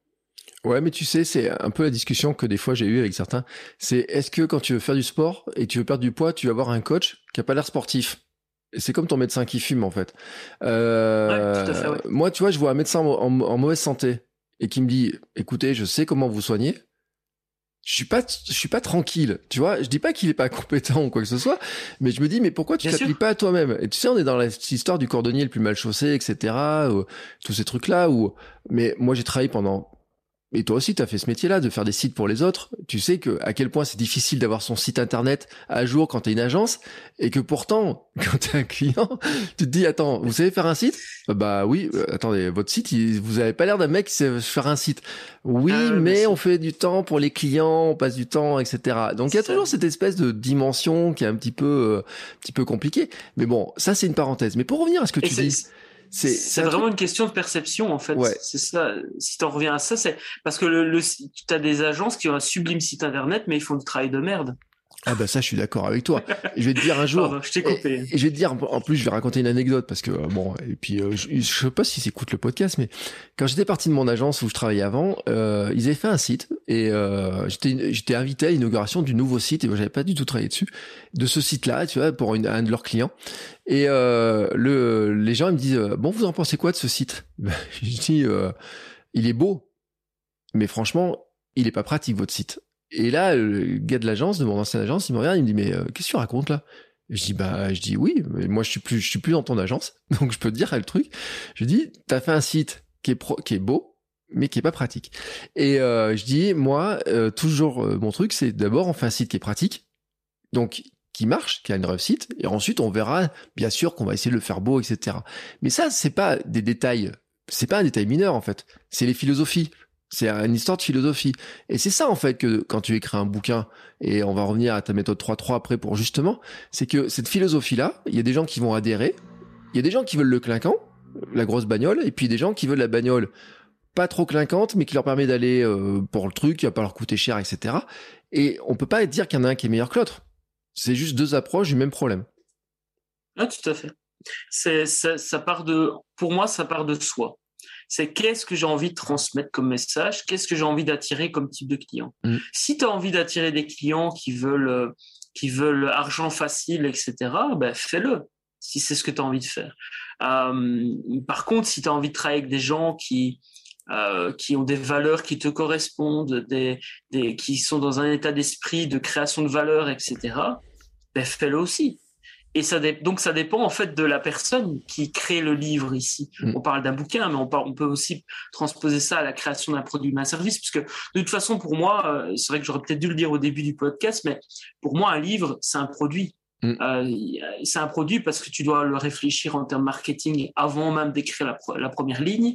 Euh, tu dois vraiment, pour moi, voilà, un, lancer un bouquin, c'est comme lancer un produit. Euh, et donc, euh, pourquoi je racontais ça? J'ai un trou. Euh, oui, donc on disait ça, oui, par rapport partir de soi. Ça, c'est vraiment important. Donc, toi qui écoutes ce podcast, euh, te pose pas 50 000 questions sur ce que les autres font. Demande-toi ce que toi, tu auras envie d'écrire comme bouquin ou créer comme produit et service. Et, et, et, et, et en fonction de ça, le reste viendra. Le titre du livre va venir tout seul, euh, etc., etc. Mais c'est quand même compliqué cette histoire-là parce que euh, sur euh, à un moment donné, il faut arriver à cerner. Et c'est là où peut-être que ta méthode après, toi, tu, tu as des solutions pour parce que enfin tu vois moi là je te dis, euh, je me suis mis dans la tête d'écrire mon deuxième bouquin et je, je, je, ne sais pas de quoi parler. Et en fait, je, je parce que je suis dans une hésitation en me disant attends, je pourrais parler de ça, mais est-ce que je pourrais parler de ça, est-ce que je pourrais parler de ça, etc. Est-ce que tu as une astuce pour ceux, tu vois, qui sont puis ça, c'est un peu le problème des cerveaux zèbres en plus, tu sais, à penser à plein de trucs en même temps, ramification. je, vais, je, vais, je vais tout mettre. Et alors, Rob Fitzpatrick, ce matin, parce que je lisais la page, il parle de ça. Et il disait que dans son bouquin, tu sais comment il l'a amélioré? En enlevant tout ou presque. C'est-à-dire, euh, il dit de le mom test. Et c'est un bouquin qui est assez court, qui, qui se lit assez vite. Et il dit en fait, au début, il y avait beaucoup, beaucoup, beaucoup de trucs. Et puis au final, je me, le livre s'est amélioré en enlevant des choses. Et c'est vrai que ce que tu disais, c'est on se fixe sur un produit, tu peux avoir plusieurs produits, etc. Mais tu vois, quand tu sais pas trop, finalement, comment tu choisis ta thématique et comment tu peux choisir? Alors, euh, donc j'ai j'ai un exercice qui fait partie d'un atelier qui s'appelle la Business Book Roadmap. C'est un atelier de trois heures, en fait, sur lequel, pendant lequel tu mets à plat euh, ta stratégie, la structure de ton livre euh, et, des idées de titres et de sous-titres. Et en fait, c'est puissant, cet atelier est puissant. Pourquoi? Parce qu'en fait, on revient aux fondations. et on part de soi. Donc ça rejoint ce que je te disais là tout de suite. En fait, on part de soi sur deux aspects. La première question qu'on se pose, c'est quel est le grand message que j'ai envie de crier au monde? Que ce soit dans un livre, dans une vidéo, dans peu importe, c'est concrètement qu'est-ce que j'ai envie de transmettre comme message? Et ensuite, on se pose la question à qui est-ce que j'aimerais communiquer ce message? Quel serait mon lecteur idéal? Mm. Et l'avantage de faire ça, c'est qu'en fait, tu te rends compte que pour un même message que tu pourrais euh, crier au monde à dix personnes différentes, il y a une personne qui te tient à cœur, à qui tu as envie de le crier. Et du coup, ça te permet ben, de, d'un moment donné, clarifier ce que tu voudras aborder dans ton livre, ce que tu vas vouloir aborder dans ton bouquin. Si au départ, tu ne clarifies pas ce point-là, effectivement, il est fort probable que tu aies un bouquin qui parle de tout et de n'importe quoi à n'importe qui. C'est pas que c'est pas intéressant parce qu'à la rigueur, comme le propose l'auteur dont tu parles, parlais là tout de suite, tu vas pouvoir à un moment donné ou à un autre en retirant certaines choses et en trouvant un focus, faire le travail après l'écriture. Mais moi, pour moi, c'est beaucoup plus pertinent de faire ce travail avant, mm. cette réflexion avant. Parce que tu vas pas écrire de la même manière ni dans la même énergie en pensant à une personne en particulier. Et ça, c'est valable même dans le, dans le marketing web. Hein. Quand tu écris un email, idéalement, tu dois avoir la personne à qui s'adresse cet email dans la tête. Euh, quand tu écris une page de vente, c'est pareil aussi. Euh, si tu écris une page de vente en ayant euh, le monde entier en tête quand tu, tu, l'écris, ben, ta page de vente ne, ne, ne, fonctionnera pas aussi bien que si tu penses à une personne en particulier. Mm. Et là, on peut parler d'un en termes marketing d'avatar client, de persona, bref, moi je l'appelle le lecteur idéal ou quand il s'agit d'un produit, d'un service, le, client idéal, le client de cœur. et c'est vraiment voilà ces deux questions là qui font qu'à un moment donné, tu euh, tu as en tête et tu sais vers quoi tu veux aller. Je, vais te citer un exemple. Euh, tu parlais de, l'état d'esprit zèbre, ou en tout cas de, la manière de penser euh, zèbre. Donc, on a une, pensée arborescente. Euh, c'est vraiment un état d'esprit, enfin, une manière de penser très différente de, on va dire, j'aime pas les normaux pensants, le mot normaux pensants. Des séquentiels, on va les appeler. Mais voilà, les séquenciers, c'est très bien, ça me plaît. je le note, euh, je le note parce que justement, je, vais faire le parallèle avec mon prochain bouquin euh, que je vais écrire ici au mois de novembre. Euh, j'ai décidé, le, grand message que j'ai envie de crier au monde, c'est, enfin que j'ai envie de crier à ce public-là pour ce livre-là, c'est, j'ai envie de crier au monde. C'est pas parce que tu a, une pensée arborescente que tu n'es pas capable de concrétiser des projets chaque année. Hmm. Parce que une des tendances des personnes qui ont ce, cet état d'esprit zèbre ou ce profil atypique zèbre, euh, au potentiel, euh, euh, etc., c'est justement d'avoir tellement d'idées que c'est compliqué de réaliser des choses dans le concret pour certaines personnes, mais pour une majorité malheureusement. Et donc le message que j'ai envie de créer, c'est ça. Vous êtes capable, même si vous avez plein d'idées à la minute, vous êtes capable de concrétiser des projets par année. Et le public auquel j'ai envie de m'adresser, ben, c'est forcément des entrepreneurs qui ont ce profil atypique. Et donc, j'ai, le pitch du bouquin, c'est, ça s'appelle les génies du focus, c'est euh, passer de 1000 idées à la minute à quatre grands projets par an. J'achète. Donc, tu, Et tu, tu, vois, en fait, en, en, partant de ce message que j'ai envie de crier, plus en l'associant avec un public qui me tient à cœur, mm. eh ben, in fine, le livre, il, est, enfin, il est quasi écrit. Mm. Avec en plus la méthode 333 dont on, dont on peut parler avec grand plaisir si ça fait sens pour toi, c'est tu, tu, fais, tu as ça, tu le clarifies. Ça, c'est vraiment le travail de la, de la business book roadmap, c'est ça. On clarifie ça plus la méthode 333, donc la, la, la structure 333 du, du bouquin. Et euh, une fois que tu as ça, il n'y a plus qu'à écrire. Et en fait, écrire, c'est pas obligé. On peut aussi parler son mmh. bouquin, on peut enregistrer une vidéo et puis la faire retranscrire ou la retranscrire soi-même. Donc là aussi, il y a plein de techniques que je partage dans le bouquin publié pour impacter. Mais voilà, pour, pour, euh, je sais pas si ça t'aide ou si ça t'éclaire. Si, mais c'est super intéressant. Et déjà ton bouquin, donc je, je, je pré-réserve. Tu m'envoies le lien là pour que je clique dessus en pré-réservation, euh, parce que je vois très bien le truc et c'est vrai. Mais non, mais c'est c'est c'est vrai ce truc-là. Mais tu vois, ce qu'on fera, c'est qu'on prendra rendez-vous. Je te réinviterai quand tu euh, auras sorti le bouquin parce que qu'on en parle. Mais on va venir sur cette fameuse méthode 333 parce que tu nous as dit le mot euh, une fois, deux fois, trois fois, quatre fois, cinq fois. et là maintenant, tu sais, on a envie d'en savoir. Enfin, moi après, j'ai le bouquin sous les yeux, donc j'en vois une partie. Mais euh, comment tu peux la résumer un peu? Et justement, parce que tu dis qu'elle s'applique pas qu'au livre, qu'elle s'applique finalement à tout ce qu'on fait. Yes. Alors, en fait, euh, je suis fort inspiré par, rapport à ce point-là. Je suis fort inspiré par un, Américain qui s'appelle Aaron Fletcher et euh, ce qu'il ce qui lui appelle la Fletcher méthode. Sauf que je l'ai mise à ma sauce et, et, et, est né de cette cette approche ou de cette réflexion, euh, ce que moi j'ai appelé l'approche 333. L'approche 333, en fait, c'est très simple. C'est imaginer euh, que votre client va faire un voyage. Il y a un point A, c'est le point de départ, c'est la situation dans laquelle il vit aujourd'hui. Et généralement, par rapport au travail que nous, on veut faire, ben, c'est une situation problématique. Un avantage, ce serait que, ce problème soit pénible et urgent à, régler pour, le, pour mm. la personne. Voilà, c'est euh, une petite astuce supplémentaire. Ensuite, il veut se diriger vers un point Z. C'est ce que j'ai appelé le voyage ABCZ. En fait, le client veut passer d'une situation problématique à une situation idéale pour lui, mm. le point Z. Il veut passer de A à Z.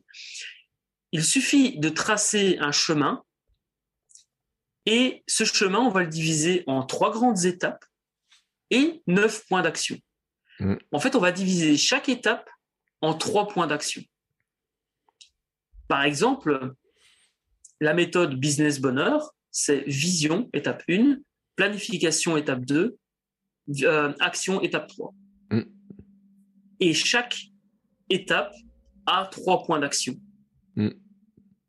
Même chose pour publier pour impacter, c'est d'abord on clarifie la stratégie, c'est l'étape 1.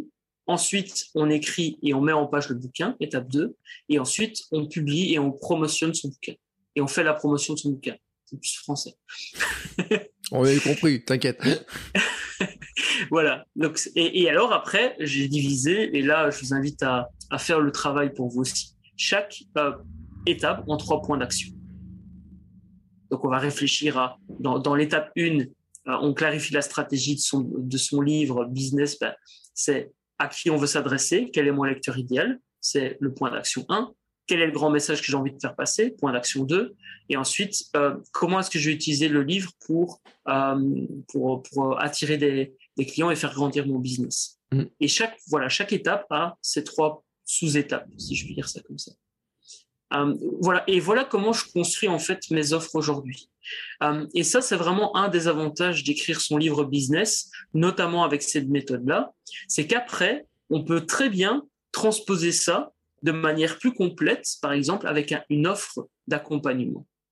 Donc aujourd'hui, tu peux te satisfaire du livre euh, publié pour impacter, ou et tu peux travailler avec moi avec un accompagnement de 3 à 6 mois par lesquels on va, en fait, tu vas passer par les mêmes étapes, sauf que tu seras pas seul, puisque mm. je serai là. Il y aura, il y a des ateliers de groupe, etc., etc. Donc, évidemment, c'est pas la même valeur, mais il y a des gens qui vont se satisfaire du livre. Et c'est OK comme ça. Ça fait partie du jeu aussi. Ouais, non mais c'est c'est vrai que c'est intéressant puis euh, dit comme ça ça paraît tellement simple parce que maintenant après tu as ton plan, tu dis bon bah hop, j'ai plus qu'à écrire euh, et tu vas me dire bah oui, c'est aussi facile que ça. Euh... C'est ça. En fait, tu as les trois étapes, neuf mm. points d'action, tu rajoutes introduction, conclusion et tu as ton livre business. Alors quand je dis ça, c'est pas très vendeur pour ma méthode, mais Ouais, parce que là je vais te dire mais attends, euh, tu as fait un bouquin qui fait 180 pages. Euh, tu viens me le résumer en, en deux minutes. mais en fait euh c'est que je le regarde parce qu'on l'a en plus ces trois étapes. Tu les as, as mis il y a des petits dessins et tout qui euh, qui expliquent vraiment les trois étapes, comment c'est divisé. C'est extrêmement logique effectivement. Euh, D'ailleurs, enfin, je sais même pas. Attends, parce que T'as pas de sommaire dans ton bouquin? Enfin, j'étais en train de chercher. Si t'as un sommaire. Euh, étape 1, étape 2, étape 3. Et euh, c'est moins visible en fait avec la mise en page, mais elles y sont bien les, les trois étapes. Hein, pour ceux qui se posent la question, elles y sont bien à l'intérieur. Euh, et tu donnes des exemples d'ailleurs. Alors il y a des gens qui arrivent à publier un livre en 3 mois. Toi t'as pas 90 jours. Tu donnes des exemples en 3 mois. Euh, c'est quoi l'étape la plus difficile? Parce que tu as dit bon, il faut écrire. Mais moi, pour moi, c'est pas l'étape la plus difficile. Je pense que pour beaucoup de gens, il y a des gens pour qui c'est difficile, mais est-ce que toi, tu te rends compte qu'il y a une autre étape qui est très compliquée pour les gens euh, quand ils veulent écrire un livre? Euh, Alors, par, rapport aux, 30 jours et 90 jours, en fait, pour moi, on peut le faire en 30 jours. Mm. C'est juste que dans le livre, j'ai décidé de faire comme si on travaillait une fois tous les trois jours. D'accord. Euh, ou en tout cas que chaque point d'action prenait un à trois jours. Mm. Euh, j'ai par exemple un challenge vidéo qui est un challenge de 30 jours où j'envoie un mail, une vidéo euh, par jour et avec des actions concrètes. Donc, c'est-à-dire que si tu suis chaque jour ces actions-là, au bout de 30 jours, il n'y a pas de raison que tu n'aies pas ton livre entre les mains. Entre, guillemets, entre les mains, euh, il est fini et il est envoyé, il est disponible à l'impression à la demande. alors, pour répondre à ta question, le plus difficile, je pourrais dire ce qui a été le plus difficile pour moi et mmh. je peux aussi partager ce qui a été le plus difficile peut-être pour mes, pour mes clients. Euh, en tout cas, ce que je revois souvent revenir. Pour moi, le plus difficile, euh, ça a été de, pour mon tout premier bouquin, ça a été de le, de le finaliser et de le vendre. En fait, j'avais tellement mis d'énergie dans l'écriture Mm. Que j'avais complètement zappé à quel point c'était important lors de la sortie, voire même après, euh, de d'en faire la promotion. En fait, tout commence quand le livre est, est, publié. Mm. C'est quoi à dire, mais c'est pas l'écriture le plus important. Le plus important, c'est la communication, la promotion que tu vas faire avant, pendant et après le bouquin. Donc voilà, ça, ça a été le plus dur pour moi euh, au début en tous les cas. Pour mes clients, le plus difficile, je remarque, euh, c'est euh, de trouver du temps, de se libérer du temps. Et en fait, de faire une priorité, de faire de son livre une priorité. Parce que ben, la majorité des personnes que j'accompagne sont entrepreneurs et du coup, forcément, ben, ils ont leur business à faire tourner. Et, ça, c'est un des, points sur lesquels je travaille aujourd'hui, notamment avec un, ce que j'ai appelé des sessions focus. Ce sont vraiment des sessions d'écriture où mes clients euh, se retrouvent, on se retrouve ensemble et euh, on écrit. Chacun écrit de son côté. Et je vais profiter du NaNoWriMo, donc c'est un défi annuel qui est lancé euh, mondialement. Tous les mois de novembre de, de, de, chaque année, tu as ce qu'on appelle le NaNoWriMo. Et c'est en fait un défi qui consiste à écrire 50 000 mots en 30 jours.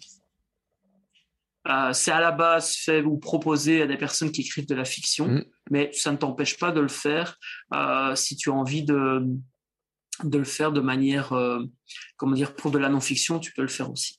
Et donc, profiter de cette énergie de groupe permet à un moment donné d'arriver au bout du processus. Avec en plus ben, ma disponibilité pour répondre aux questions s'il y a des questions. Voilà donc il y a vraiment cet, état d'esprit là mais donc c'est ouais le gros problème c'est de libérer du temps. Mais ça, c'est, je pense, comme dans tout bon projet, euh, si c'est important pour nous, on trouve du temps pour le réaliser. Ouais, moi, entre parenthèses, Nonovrimo l'an dernier, j'ai explosé en vol. Euh, mon premier, dans mon premier livre, j'ai dit, oh, je fais Nonovrimo, je vais l'écrire pendant le premier truc. Je crée du contenu tous les jours, ça peut être compliqué. Et puis après, euh, l'an dernier aussi, j'avais dit, tiens, je vais refaire un Nonovrimo. Et en fait, au bout d'un moment, euh, il y, il y, a une, technique en fait avec les habitudes, c'est que faut vraiment le faire tous les jours parce que dès que tu loupes deux jours, t'es mort c'est fini, tu dis ah ça y est j'ai loupé un jour, j'ai loupé deux jours, j'ai loupé trois jours et là t'es t'es t'es, t'es fini, t'es mort. Donc euh, c'est pour ça par exemple que je cours tous les jours maintenant. Je me pose plus la question de savoir si je dois courir et je pense que en fait c'est une bonne raison cette habitude. C'est-à-dire que tu dois pas te poser la question de savoir si tu dois écrire aujourd'hui ou pas ou demain ou après-demain. En fait si tu trouves un moyen d'écrire un peu tous les jours, euh, on se rend pas compte, hein, c'est qu'on écrit plus vite qu'il y paraît quand même. Hein. Bon, même si notre cerveau, il a une, euh, il pense plus vite qu'on écrit, et qu'il y a des, des, des, des trucs. N'empêche que on sort 50 000 mots beaucoup plus rapidement qu'il y paraît. Ouais, bien sûr. En plus, il y a des techniques, comme je te disais, tu, tu peux euh, ne pas écrire ton livre, mais plutôt le parler, mmh. euh, etc. Donc euh, oui, il y, a, il y, a, plein de techniques. Et, et c'est là, en fait, pour moi, que qu'est la force de la structure 333. Mmh. C'est que quand tu arrives devant le, ton manuscrit, tu ne te retrouves pas par rapport à une page blanche. Donc déjà, ce syndrome de la page blanche, il n'existe pas. Et en plus, tu n'es pas obligé d'écrire ton livre grâce à ces structures. Tu n'es pas obligé d'écrire de manière euh, euh, point 1, point 2, point 3, point 4. En fait, c'est tu, tu arrives devant ton livre, tu sais que tu as tes trois, trois étapes et tes neuf points d'action, tu sais ce que tu vas aborder dedans.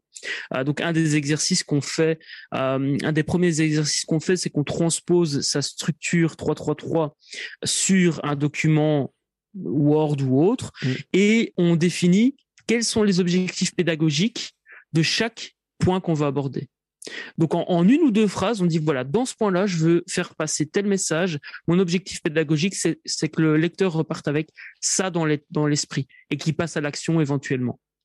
Et une fois que tu as ça, eh bien en fait, tu arrives de bon matin, tu dis ah tiens, je me mets devant mon manuscrit. Euh, qu'est-ce que je vais faire aujourd'hui? Je regarde, je, je regarde toute ma structure et je dis ah tiens, c'est ce point-là qui m'inspire. J'y vais. Donc en fait, tu te poses pas de questions sur ce que tu vas écrire, c'est tu suis ton flow, tu suis vraiment ton flux créatif mm. et tu dis tiens moi c'est ce point-là qui, m'inspire aujourd'hui, c'est sur ce point-là que je vais écrire. Et même quand tu n'as pas d'inspiration, le fait de relire euh, la structure, il y a, y a, un truc, je sais pas comment expliquer, mais c'est voilà, tu as, l'inspiration qui vient, un peu comme quand tu me poses une question, hop, il y a des idées qui me viennent à l'esprit. Ben là, c'est la même chose. Tu as, l'émulation de, de la structure qui permet de, plus avec les sessions de groupe pour, pour mes clients, ben là, c'est double, c'est effet double qui se coule, double effet qui se coule. Parce que tu as à la fois la structure et à la fois aussi des échanges qui sont faits en tout, tout début de session. On échange pendant un quart d'heure et puis c'est 1h45 de, de focus. Ouais. Et moi, le conseil que je donne aussi, c'est euh, surtout, c'est que ne vous arrêtez jamais d'écrire quand vous commencez à écrire. Ne vous en moquez des fautes d'orthographe, de grammaire, de syntaxe, des recherches, etc. J'avais donné l'astuce il y a très longtemps. Je crois que c'est dans les 20 premiers épisodes. L'astuce de ce que j'appelle le TK euh, et je crois que c'est Tim Ferriss qui donne le truc. Il y a en anglais comme en français, il n'y a pas de mot avec les lettres TK dedans, euh, attachées en fait. ça n'existe pas. Mm-hmm. Et donc, quand tu as un doute, euh, quand tu as une info à chercher sur Internet, quand tu as un doute sur un truc, tu mets TK avec deux points disant bah j'ai ça à chercher et après t'as plus qu'à faire des recherches de TK quand t'es à la relecture et tu les retrouves tous en disant bah tiens il y avait ça il y avait ça il y avait ça parce que le piège dans les sessions euh, focus. Et ça, c'est intéressant parce que quand tu parles de cerveau euh, euh, qui part un peu dans tous les sens, c'est que tu dis ah je vais chercher une information, il manque un petit élément, je vais chercher une information quoi que ce soit, et tout d'un coup tu casses cette ce fameux flow là qui qui, qui, qui était là-dedans, tu casses cette inspiration et tu, enfin quoi qu'on en dise, tu le retrouves pas quoi. Ouais, c'est clair qu'il faut quand on écrit, quand on écrit, on écrit. Euh, il y a, y a des périodes où on va faire de, la recherche, où on va faire des, euh, comment dire, euh, on va aller voir euh, après des sources sur mmh. internet, etc. Donc effectivement, moi j'utilise, euh, bah, c'est le même concept que TK, sauf que j'écris pas TK, c'est que je mets simplement entre, donc je, je mets euh, deux astérix, mm. je mets euh, un mot clé, donc j'ai des catégories en fait. Donc par exemple, si c'est une ressource, ben, je mets euh, deux, deux astérix ressources, deux astérix, et je sais que je dois y revenir pour chercher une ressource. donc si j'ai besoin de chiffres, ben, je mets deux astérix chiffres, et je mets et comme ça, je, je me souviens directement ce que je voudrais ajouter à cet endroit-là. Donc imaginons, je suis occupé à écrire sur, ben voilà, reprenons l'exemple de les génies du focus ça s'adresse à, des, à des, des, profils atypiques, des entrepreneurs qui ont ce profil euh, euh, euh, de, de, haut potentiel et autres. Imaginons, je suis occupé à écrire, peu importe où dans le livre. Saviez-vous que ah merde, combien est-ce qu'il y a de pourcentage de, de zèbres dans, mm. en, France? Ah, je sais pas. Ah oui, je vais aller sur Google. Non, tu as raison. C'est pas ça qu'il faut faire. C'est ok. Saviez-vous qu'il y a et alors là, je mets Astérix, Astérix, chiffre, Astérix, Astérix, et puisque euh, euh, nombre de zèbres en France, blablabla. Et je continue mon flow en fait. Et je m'arrête pas. Parce qu'au final, avoir le vrai chiffre, c'est pas le plus important à ce moment-là. Mm.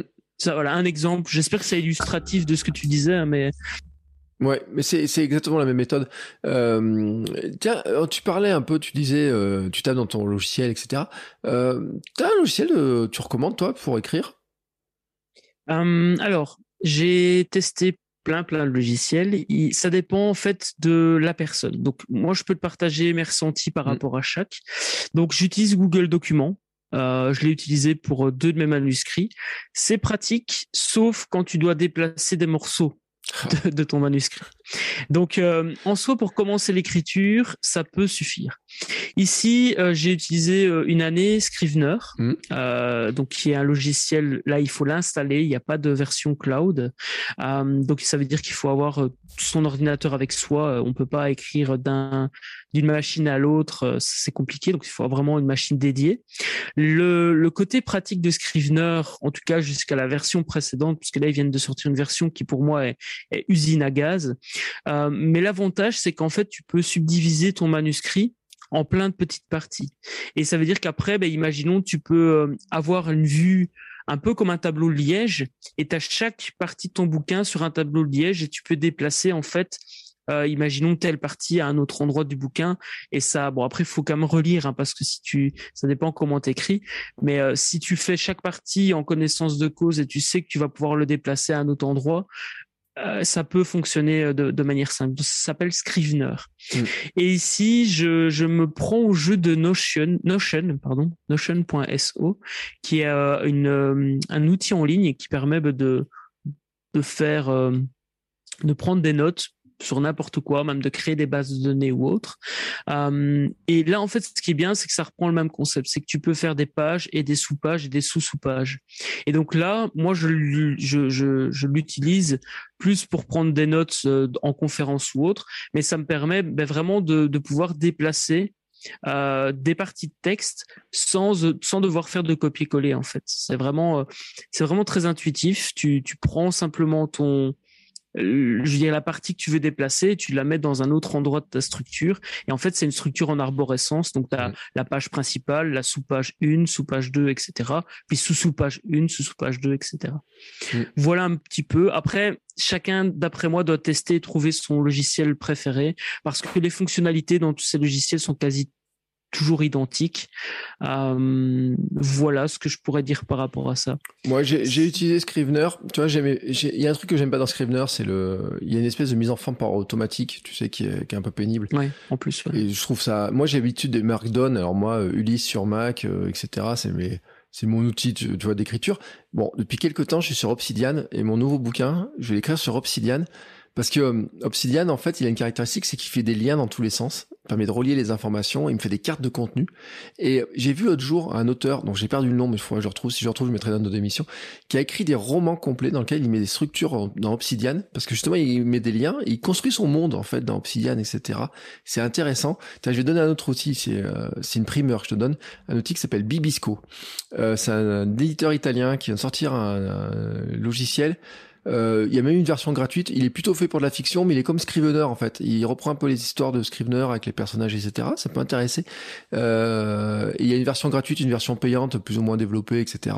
Euh, tu vois, peut-être que certains y trouveront leur compte.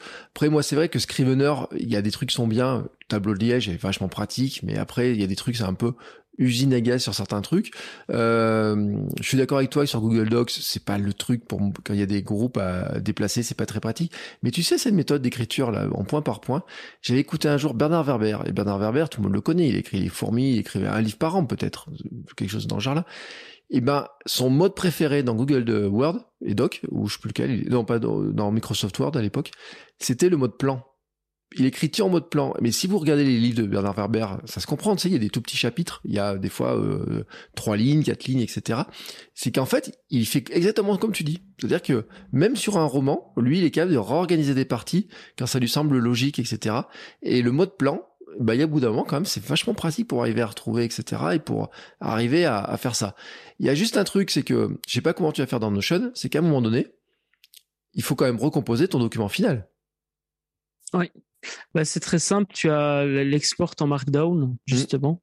Et euh, après, évidemment, il faut, il faut, euh, comment dire, euh, très certainement passer par par euh, comment dire un logiciel de compilation Markdown pour, mm. pour, mettre en page ton bouquin. Mais comme moi, je me fais généralement une mise en page par euh, par un graphiste, je, je, fais faire la mise en page par un graphiste. Euh, je dois simplement fournir le texte, donc je ne mm. me tracasse pas de la mise en page. C'est clair que si tu dois t'occuper de la mise en page toi-même entre guillemets, le faire par exemple par par Word ou Scrivener, utiliser le Markdown et, et faire des styles. Enfin, ça devient vite compliqué quand même je ne sais pas dans Obsidian comment ça fonctionne non plus. Euh, donc moi, en fait, j'exporte en format texte le plus simple possible, du moment que le texte est là, que les titres sont là et que la structure est, on va dire, euh, est, claire, c'est mm. ça qui compte. Après, évidemment, tu ne fais pas, en tout cas, je n'utilise pas Google Word pour faire une mise en page, je n'utilise pas euh, Scrivener pour faire la mise en page non plus. Donc voilà, ça c'est un point effectivement sur lequel j'ai pas forcément de, de, de réponse à proprement parler. Ouais. Mais c'est clair que ça dépend ce que tu veux faire. Si tu, si tu sais dès le départ que tu vas faire une mise en page euh, pour, par exemple, le KDP, on en parlait au début, et que tu as besoin d'un Word bien mis en page, ben, il est évident que du coup, il vaut mieux utiliser soit Word, soit Google Docs, ou parce que Scrivener, ça va être trop complexe. Et lui, il va t'exporter ça au format euh, euh, effectivement soit HTML, soit Markdown ou autre. Il faut refaire après. Bref. Mm. on va on va perdre tout le monde si on continue dans ouais, cette... ça, en fait honnêtement il s'en sort pas si mal que ça euh, moi après à la fin j'étais passé par l'étape Google Doc et c'est une question tu vois qui est, qui est intéressante comment tu procèdes pour la relecture? Parce que la relecture c'est pénible. L'édition, c'est pénible, etc. Il y a les fautes d'orthographe. Alors après, bon, on a beau avoir des correcteurs d'orthographe. Moi, j'ai Antidote sur mon Mac. Euh, il m'en restait toujours autant. Enfin, pas toujours autant, mais il m'en enlève une partie, mais il en reste. Il y a des mots qu'on oublie. Il y a des tournures de phrases qui sont pas compréhensibles. La partie, parce que c'est ça l'avantage aussi que tu auras quand tu es chez un éditeur, c'est que l'éditeur, ils ont des, le principe de l'éditeur, c'est qu'ils ont des éditeurs. Et les éditeurs, je parle d'humains, qui relisent, qui donnent des avis, qui disent, bah, ça, on comprend rien et tout. Quand tu es tout seul dans ton coin, comment tu procèdes? Alors, dans, dans l'approche publiée pour impacter, euh, ce qu'il faut savoir, c'est que quand tu t'auto-édites, effectivement, tu fais le métier d'éditeur. Mm. Donc, ça veut dire que la relecture, c'est pour ta pomme aussi. Mm. Alors, quand je dis pour ta pomme, c'est-à-dire que c'est toi qui es responsable de la relecture. Donc, moi, ce que je propose, c'est deux phases de relecture dans l'approche publiée pour impacter. En fait, tu as une phase de relecture qui est vraiment focalisée sur le fond. Mm. Cette première phase de relecture, elle, doit être faite, d'après moi, euh, avec des personnes qui euh, vont apprécier le contenu du bouquin. Et il en faut deux types. Il faut, d'après moi, une personne experte et une personne néophyte dans le domaine que tu abordes dans le bouquin. L'expert va te donner des feedbacks. Encore une fois, on est toujours sur le fond, là, donc sur le contenu que tu vas mettre. Mm. Il va donner un feedback sur, OK, euh, est-ce que c'est crédible et cohérent par rapport à l'expertise que tu partages. Là où le néophyte va plutôt te faire remonter les infos du style tiens ce mot-là je l'ai pas compris ou cette ce concept-là de, que tu abordes dans ton dans ton livre je ne le comprends pas. Mm. Et du coup ça te permet en fait d'avoir un livre qui est suffisamment vulgarisé pour qu'il soit compris du public auquel tu t'adresses. Après, tu fais le choix de complexifier le discours ou pas mais au moins tu as, un retour d'une personne qui ne connaît rien à ton métier ou très peu à ton métier et qui va pouvoir justement te donner des feedbacks pour éviter ce, discours de, l'expert. Donc ça, c'est vraiment la première partie. Ça peut être fait par deux personnes, euh, mais ça peut aussi, tu peux avoir plusieurs personnes qui ont ce, ces profils différents. Plus tu vas le faire relire, moins tu risques d'avoir de fautes à la fin. Mais il faut pas faire relire en même temps, évidemment. Mm. Euh, cette partie-là, c'est la partie euh, fond. Donc, euh, donc voilà. Et alors la deuxième relecture, c'est sur la forme, où là, en fait, on ne touche plus à la structure du livre ni au contenu du livre, mais on est focalisé sur euh, l'orthographe, les fautes de français, la grammaire, la conjugaison, etc., etc. Et ça, le profil de personnes qu'il faut, bah, c'est des personnes qui sont bons en orthographe ou dont c'est le métier de relire des des mm. des, des livres. C'est pas obligatoire d'avoir des experts ou des je veux dire des relecteurs professionnels. Après, ça dépend évidemment du des ressources qu'on peut avoir autour de soi. Euh, moi, par exemple, je n'ai jamais payé encore un lecteur euh, parce que j'ai toujours des gens dans mon réseau qui ont un bon niveau de français, qui sont prêts à m'aider. Euh, ça ne m'empêche pas d'avoir des fautes dans les livres, mais de toute façon, même des maisons d'édition, parfois, des livres qui sont édités par des maisons d'édition, il y a des fautes d'orthographe dedans. Donc ça, malheureusement, ça arrive. Le tout, c'est d'en avoir le moins possible dans son manuscrit. Euh, et pour la, petite anecdote, le publié pour impacter que tu tiens entre les mains, euh, il y a des fautes sur la, la quatrième de couverture. Ah, je, te laisse, je, te laisse, les je te laisse les trouver, mais il y en a. il y en a deux.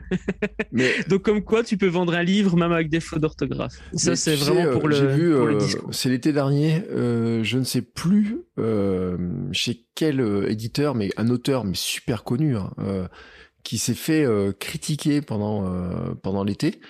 Je crois que c'était hein, ou l'été dernier, je sais plus, parce que son livre était truffé de fautes d'orthographe en disant mais attends ils ont fait quoi la maison d'édition? Ils ont pas corrigé etc euh, à ce stade-là en fait ils disaient que ils, enfin probablement le livre était sorti peut-être un peu vite ou je sais pas quoi enfin ils avaient moins relu.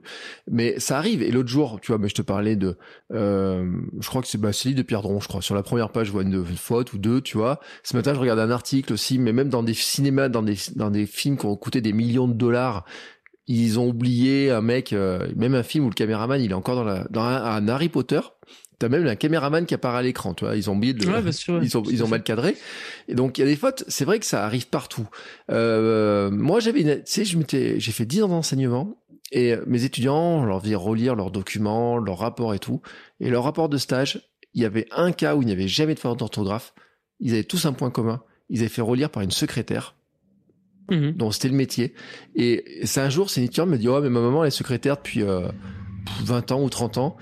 Et son métier, c'est de relire ce qu'avait écrit son patron, etc. Et elle avait l'œil, et, vraiment, il y avait aucune faute d'orthographe dans les. C'était l'un des points communs de la mm. plupart des étudiants dans ces cas-là. Et euh, je pense même qu'il y en a, tu vois, ils auraient pu revendre les services de leur maman parce que c'était tellement impressionnant que toutes les toutes les syntaxes, etc. Parce qu'il y en a qui ont un œil vraiment. Tu sais, même ma femme, je lui fais relire des trucs, elle voit des trucs. Je dis mais attends, mais t'as vu ça, t'as vu ça, etc. Il y a des gens qui ont l'œil là-dessus, quoi. Et puis quand tu écris ton livre, tu l'as déjà relu. Mm. Et donc forcément, tu vois plus les fautes. Parce qu'en fait, le cerveau euh, humain corrige lui-même. Euh, et donc ça devient inconscient. La faute, en fait, tu ne la vois plus.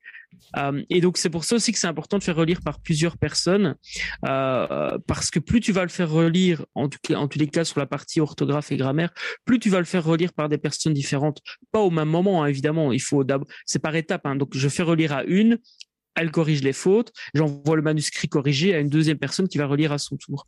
Euh, parce que le cerveau élimine ça. Et pour la petite anecdote publiée pour impacter, euh, les, les, fautes qu'il y a sur la couverture, c'est parce qu'en fait j'ai tout fait relire sauf la couverture. Bah oui. Et donc comme quoi c'est important de faire relire. Et, et en plus paradoxalement à ça, après tout est une question de respect du lecteur. Si tu fais des fautes exprès ou que tu bâcles ce travail-là c'est très différent de d'avoir de, d'avoir des fautes qui subsistent après une relecture. Si tu as mis tout ton cœur et toute ton énergie à corriger ou à faire corriger le bouquin et que malgré tout il y a des, des, fautes qui persistent, ça arrive. Et, euh, et encore une fois, pour, pour, pour, pour, euh, pour clôturer ce sujet-là, euh, ce qui compte, c'est le contenu. Alors, je dis pas qu'il faut bâcler évidemment euh, l'orthographe parce qu'il faut respecter le lecteur. Mais in fine, je pense que si le contenu est bon, on pardonnera plus vite une faute d'orthographe euh, qu'un contenu qu'un contenu médiocre qui en plus a des fautes d'orthographe. Euh, et tu vois, une des fautes sur la couverture, c'est quand à l'email j'ai mis Q-U-A-N-D au lieu de Q-U-A-N-T. Mm. Donc c'est pas non plus une faute d'orthographe. C'est pas comme si j'avais, je sais pas moi, oublier de mettre un S ou mal orthographier un mot. Là aussi, tu vois, il y a des, niveaux de fautes très différents. Euh, Enfin voilà, je sais pas si je suis clair dans ce que je dis, mais. Mm. alors tu sais, là j'étais en train de faire, j'étais en train de chercher l'auteur que et je l'ai pas retrouvé. Mais on a un cas il y a trois semaines, tu vois, j'avais déjà zappé. Euh, Éric Zemmour, qui est candidat à la présidentielle en France quand même, euh, a fait une faute d'orthographe sur la première page de son livre. première page de son livre, il, s'est fait allumer. Euh, et là ils disent que c'est les risques de l'auto-édition parce que euh, en fait il s'est fait virer de son éditeur euh, il y a quelques temps et il dit maintenant qu'il est auto-édité, n'ont pas pu corriger, etc. Donc ils vont rééditer les bouquins sans les fautes, etc. Mais ça arrive à tout le monde. Non, mais t'as raison sur ce mm. respect du, euh, sur, sur ce respect-là, c'est intéressant. J'ai une dernière question parce que Euh, c'est une question que je me suis posée d'ailleurs. Je sais pas si tu l'abordes dans, c'est sur la, les différents formats de livres. Parce qu'on a dit KDP par exemple, on peut faire du numérique, du papier. Euh, il y a d'autres hein, euh, numériques, on peut mettre chez Kobo, on peut mettre chez Apple, il y a aucun problème mmh. là-dessus. Euh, il y a un autre format, par exemple, qui existe chez Amazon notamment, c'est l'audio. Tout à fait, ouais. Euh, Alors, est-ce que toi, tu te dis, ça peut être un bon truc de faire un format audio? Est-ce que c'est facile? Ou est-ce que finalement c'est une question, on peut s'en passer sur le début? Je sais pas comment tu vois les choses, toi. Yes. Alors, donc par rapport au format, c'est vrai qu'il y, a plusieurs plusieurs possibilités. Tout dépend de la stratégie qu'on veut adopter. Euh, et, et, aussi du message et de la manière dont on veut transmettre son message. Euh, en fait, dans, dans l'approche euh, et la stratégie publiée pour impacter, le livre, tu l'utilises pour attirer tes clients de cœur. Mm. Tu, as, tu as deux grandes possibilités. Soit tu l'offres, et là, le format PDF est idéal. Pourquoi? Parce que ça ne te coûte rien. Là où quand tu dois envoyer ou que tu veux offrir un livre en papier, ça te demande un investissement financier. Je ne dis pas que ce n'est pas faisable et je dis pas que c'est une bonne stratégie parce que tu peux aussi l'offrir euh, et, te dire, ben voilà, moi je l'offre, ça me coûte 5 euros à l'impression euh, ou 10 euros à l'impression, mais je sais que ça va me rapporter un contrat ou que ça peut me rapporter un, rapporter un contrat de plusieurs milliers d'euros ça vaut la peine. Donc, il faut connaître aussi ce qu'on propose et, vraiment que ce soit inscrit dans une stratégie. On peut aussi l'offrir en version papier avec une stratégie qu'on appelle la stratégie de free plus shipping, mm. c'est-à-dire que en fait la personne couvre simplement les frais de production et les frais d'envoi. Et, euh, et on offre le livre. Donc par exemple, moi typiquement avec Publier pour impacter, pour l'instant c'est ce qui se passe, euh, c'est que euh, les personnes donc couvrent les frais de production, les frais de port. Donc moi, ça me coûte euh, environ 5 euros pour faire imprimer le bouquin et 4 euros pour l'envoyer en France. Donc je demande 9 euros, euh, 9 euros une fafiote. Et euh, et ça, c'est intéressant. Pourquoi? Ben Parce que ça te permet de faire le filtre entre des touristes et des gens réellement intéressés. Parce que quelqu'un qui sort sa carte de banque, c'est toujours plus c'est toujours plus qualitatif que quelqu'un qui va juste laisser son adresse email. D'autant plus qu'aujourd'hui, il y a beaucoup de personnes qui mettent des fausses adresses email ou bien des adresses email spécifiquement euh, créées pour s'inscrire sur des sites en échange, euh, pour avoir des, cadeaux en échange. Donc ça, c'est les, deux grandes possibilités. Et la troisième grande possibilité, ben, c'est effectivement euh, le livre audio ou pourquoi pas la formation vidéo. là, je parle vraiment dans, dans le cadre d'une stratégie. Euh, sur Amazon, tu peux faire de l'audiobook. Euh, c'est une chose que je n'ai pas encore faite. Par contre, j'ai déjà enregistré un audiobook que euh, je vends et que, que je mets à disposition pour mes clients sur c'était sur le Carrefour des réussites à l'époque. on, a plein de projets aussi. Hein. On, se rejoint sur ce point-là. On a eu plein de choses en, plein de choses par le passé. Bref, tout ça pour dire que enregistrer son audiobook, c'est pas compliqué. Euh, si tu as un matériel de podcast comme le nôtre, ça peut très bien le faire. Donc un, bon micro, c'est ce qui compte, avec un filtre anti-pop et on enregistre, on enregistre son audiobook. Pour le mettre sur euh, Amazon, c'est un format qui s'appelle le format ACX, qui est propre à euh, Amazon, et euh, c'est simplement un fichier. donc c'est comme Kindle, le format Kindle, c'est tu transformes à Google un format Word en format Kindle. Ben là, c'est la même chose, tu transformes ton format audio en format ACX. La particularité, c'est que évidemment, tu peux te satisfaire d'un livre que tu vas lire toi-même. Et moi, pour moi, c'est un avantage. Quand un entrepreneur, lire ton propre livre, ça, comme tu sais de quoi tu parles, tu mets l'énergie, tu mm. seras dans l'énergie pour le parler. Mais il y a beaucoup de personnes qui préfèrent faire lire par un comédien ou une comédienne. Et là, par contre, effectivement, ça peut coûter euh, parce qu'il faut louer un studio, il faut euh, demander à une voix off de le faire, il faut ceci, il faut cela. Donc là, c'est un investissement de, à mon avis, euh, au moins 1000 euros, si pas plus, 2000, 3000 euros.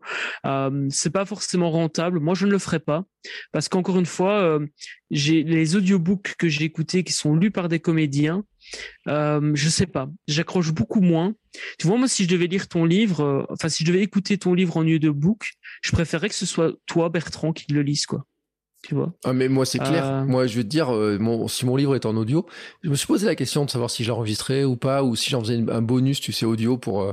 parce que comme ceux qui écoutent le podcast, logiquement, ils pourraient l'écouter en audio, tu vois, comme ils font avec le podcast. Mhm. il est sûr, il est certain euh, que par contre euh, je le lirai moi. Tu vois ça, alors ça c'est un truc c'est une question que je me suis même pas posée. Euh, tu sais pourquoi? Ne serait-ce que parce que s'il y avait une voix un peu gnangnan dessus un peu plate euh, genre ben t'accélères? Mais, mais dépêche-toi. Mais arrête. Mais, ça. tu sais attends et je dis j'écoute des podcasts en vitesse 1 3 et 1 4 et l'autre jour même à cette vitesse là j'ai trouvé qu'il y avait quelqu'un que j'écoutais je trouvais lent et mou etc donc j'imagine si quelqu'un lisait mon bouquin à vitesse toute lente tu vois je me dis mais attends, c'est pas moi, tu vois, moi, il y a un bout, il y a un truc, etc. Euh, donc ça, c'est sûr, mais c'est vrai que c'est une question qui, est, qui, qui, qui, se pose, hein, que certains vont se poser. Euh, tiens, allez, j'ai une dernière question quand même. Stratégie de prix. Euh, je sais qu'en plus on diverge un peu parce qu'on a eu des discussions. Tu trouvais que je vendais des trucs pas assez chers. Tu me disais ouais, euh, faudrait que tu vendes des trucs plus chers. T'as raison. Honnêtement, t'as raison. Euh, mais après, par exemple, sur Amazon, on voit plein de statistiques, notamment sur les différences de prix, sur le fait que du, dès que tu dépasses les 5 euros, en plus, tu as des paliers tarifaires qui commencent à changer, etc. Comment on fixe ce prix pour vraiment arriver à trouver? Parce que on est bien, on est d'accord hein, qu'il y a des stratégies. C'est pas le livre en lui-même qui va se rentabiliser forcément à 100%. Il y a tout ce qu'on va faire autour qui peut rentabiliser dans ce dans cette stratégie-là. Donc comment on fixe le prix? Tout démarre de ta stratégie. C'est-à-dire, qu'est-ce que tu veux au final? Est-ce que tu veux gagner de l'argent avec ton livre? C'est pas la même chose que j'utilise le livre pour attirer des clients et vendre des produits et services complémentaires. Par exemple, dans, dans le groupe dont je te parlais tout à l'heure, Vendre plus de livres, euh, il y a beaucoup de personnes qui veulent vivre de leur plume. Mm. Et c'est une stratégie complètement différente que de vouloir utiliser sa plume pour attirer des clients et pouvoir leur vendre des produits et services après.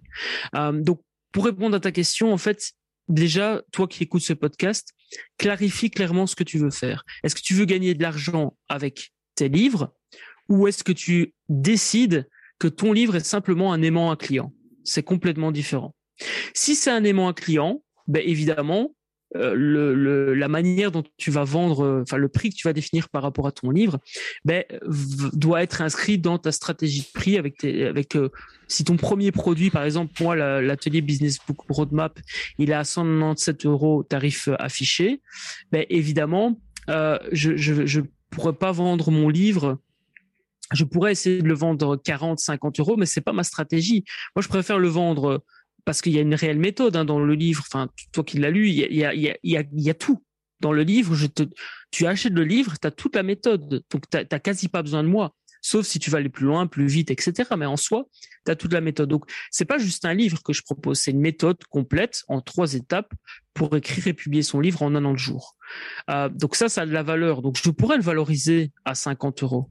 Mais c'est pas dans mon c'est pas dans mon intérêt parce que ce que je veux, c'est qu'un maximum de monde puisse l'obtenir, faire le tri entre les touristes et les gens réellement intéressés par mon approche, et ensuite leur proposer l'atelier Business Book Roadmap et pour ceux qui veulent aller plus loin, un appel avec moi par exemple ou le challenge. Enfin bref, il y a une stratégie euh, qui est mise en place.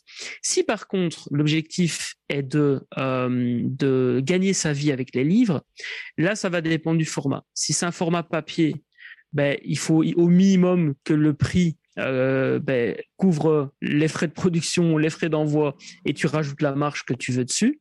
Euh, et si c'est par, euh, si c'est en numérique ou par une plateforme comme Amazon, si c'est par exemple du Kindle, les livres effectivement qui sont vendus entre 99 cents et 2,99 je pense, tu peux toucher jusqu'à 70% de royalties, mm. si je ne dis pas de bêtises. Là, je dis de mémoire, hein, donc ça à vérifier. On mettra un TK dans le, dans le podcast. Voilà, on mettrait un TK. Très bien. Euh, Astérix, Astérix, chiffre. et, donc, euh, effectivement, euh, donc ça, ça ça peut être un, intérêt, mais il faut se dire qu'il faut vendre du coup plus de livres. Euh, et ça, c'est la même chose pour n'importe quel produit et service. Est-ce que tu préfères vendre pour faire 500 euros 50 produits à 10 euros ou 500 produits à 1 euro? Il faut faire le pour et le contre, et, et voilà, ça c'est voilà par rapport à, mm. la stratégie de prix. Et donc, j'en reviens toujours par rapport, à, enfin, la boucle est bouclée, c'est tout est une question de perception. Euh, si tu vends juste un livre, les gens, la majorité des personnes vont mettre maximum 25 euros, voire 30 euros quand c'est un livre business intéressant. Par contre, si tu vends une méthode qui est sous format de livre, ben, la méthode, elle peut être vendue euh, même 200, enfin 200 euros euh, avec une formation vidéo complémentaire. Enfin, je veux dire, tu vois, c'est tout est une mm. question de perception. C'est comment est-ce que tu positionnes ton livre? Est-ce que tu le positionnes vraiment comme juste un livre? Ou est-ce que tu le positionnes comme une méthode? Si tu le positionnes comme une méthode, ben en fait, normalement, tu n'es pas censé vendre le livre, tu es censé créer une offre, et cette offre contient un livre, plus des vidéos, plus ceci, plus cela, et là, tu as une méthode. Bon, là, on se rapproche plus de, l'infoproduit que, du livre, mais, mais voilà un peu pour, euh, pour t'expliquer comment moi je fonctionne par rapport au prix. Eh bien écoute, on a fait un bon tour, tu vois. Et puis tu vois, cette stratégie de payer les frais d'impression et compagnie, là j'ai reçu encore un mail ce matin de quelqu'un qui me proposait ça. On en reçoit en pagaille. Euh, en plus, je le dis pour ceux qui se posent la question, c'est que ça peut s'automatiser entièrement par Amazon avec des systèmes, etc. Il y a, il y a tout un tas de de de connecteurs, hein, de formulaires de vente, etc. Mmh. qui permettent de tout automatiser pour que vous ayez même pas besoin en fait d'avoir à envoyer. Et euh, en plus, tu peux même mettre un mot personnalisé parce que ça, c'est ce que j'ai vu la grande différence chez toi, c'est que j'avais un petit mot qui était euh, imprimé avec. Je m'en suis servi de marque-page, alors que la plupart du temps, on l'a pas. Alors là, j'ai dit, oh tiens, c'est cool, j'ai un marque-page. Euh, je l'ai perdu d'ailleurs le marque-page parce que j'en ai fait, mais bon, ça c'est qu'un détail. Euh, mais j'ai dit, tiens, j'étais surpris sur l'instant. J'ai dit, tiens, euh, dans le sien, il y a un petit mot en plus. Euh, j'ai dit, tiens, surprenant. Mais en tout cas, euh, écoute, je te remercie beaucoup pour le temps passé. Euh, c'est vrai qu'après, tu dis tout dans le bouquin. Hein. franchement, il y a, je, je disais qu'il fait 160, 180 pages, hein, quelque chose comme ça, peut-être même un peu plus. Ouais, tout à fait. donc il y a vraiment beaucoup de choses. En plus, ce qui bien, c'est que tu as structuré ça par des petits chapitres, parce que tu parles des grandes parties, mais après, c'est structuré par des petits chapitres. Donc, si on peut en lire un de temps en temps, et puis on peut revenir sur des choses, etc. C'est c'est très très intéressant. En plus, il y a des petits dessins aussi dedans, il y a des petits schémas et tout. Euh... J'ai vraiment construit en fait, enfin chacun de mes livres, je l'ai construit et ça rejoint l'auteur dont tu parlais tout à l'heure. Mm comme euh, un moyen pour le lecteur de se transformer positivement. Mm. Euh, parce que quand je lis un livre, rien de, je trouve qu'il y a rien de plus frustrant que d'arriver au bout du bouquin et de te dire mais purée en fait le gars il t'a juste donné l'entrée quoi. Il te manque le plat et le dessert. Et alors oui, c'est peut peut-être que ça, peut-être qu'il y a des personnes qui n'auront pas besoin de moi mais c'est ok comme ça parce que je préfère à la rigueur que la personne s'en sorte toute seule euh, parce que de toute façon, elle va parler de moi, elle va parler de la méthode, si elle l'a appréciée, si ça a pu l'aider, etc., etc. Donc moi, c'est ok. Et d'expérience aussi, sincèrement, je, je sais qu'il y a 90% des personnes qui vont lire le livre, qui vont pas s'en sortir seules. Donc, in fine, s'il y a 10% des personnes qui sont satisfaits d'avoir tout eu, d'avoir la recette complète et de s'en sortir, ben c'est ok parce que ma mission, c'est pas tant de vendre euh, des millions de bouquins, que d'amener des personnes à créer des produits et services impactants pour améliorer le monde à mon mm. échelle. C'est ça, moi, qui compte pour moi. Derrière le livre, in fine, c'est un moyen d'y arriver. Et c'est OK comme ça. Mais tu sais, et on va conclure là-dessus, euh, le fameux livre là, de Rob Fitzpatrick dont je te parle, il parle de ça en fait. Il dit que cette méthode-là que tu utilises toi, c'est le meilleur moyen, c'est le, le meilleur moyen de faire du bouche à oreille. Parce que, en fait, quand tu recommandes un livre à quelqu'un, tu lui recommandes en sachant qu'il va pouvoir s'en sortir. Et il donne un exemple dans le bouquin. Moi, j'ai pas lu, mais il y en a un que je connais, c'est euh, L'art de la guerre, de, euh, dont j'ai perdu le nom de l'auteur, mais. Euh... Sun Tzu non, euh, non, euh, pas de l'art de la guerre, pardon, euh, la guerre de l'art, The War of Art, dont j'ai perdu le nom de l'auteur, mais qui est extrêmement connu, qui, a fait des, des, scénarios et compagnie pour le cinéma, et dont j'avais cité il y, a, il, y a, il y a longtemps. Et il cite un autre bouquin qui est sur la même thématique, sur en fait, grosso modo, le parcours des Mingoué, tu vois. Et il dit en fait, il y en a un où il te parle du parcours des Mingoué, mais il donne pas d'action et puis il y a l'autre qui donne de l'action. Et il montre un exemple et il dit allez voir euh, sur Amazon le nombre de recommandations du bouquin, etc. Il y en a un, il s'est vendu la première année, puis c'est tout, il s'est arrêté. Et l'autre, euh, The War of Art, ça doit faire au moins 20 ans que ce livre se vend tout le temps, tout le temps, tout le temps, tout le temps, tout le temps.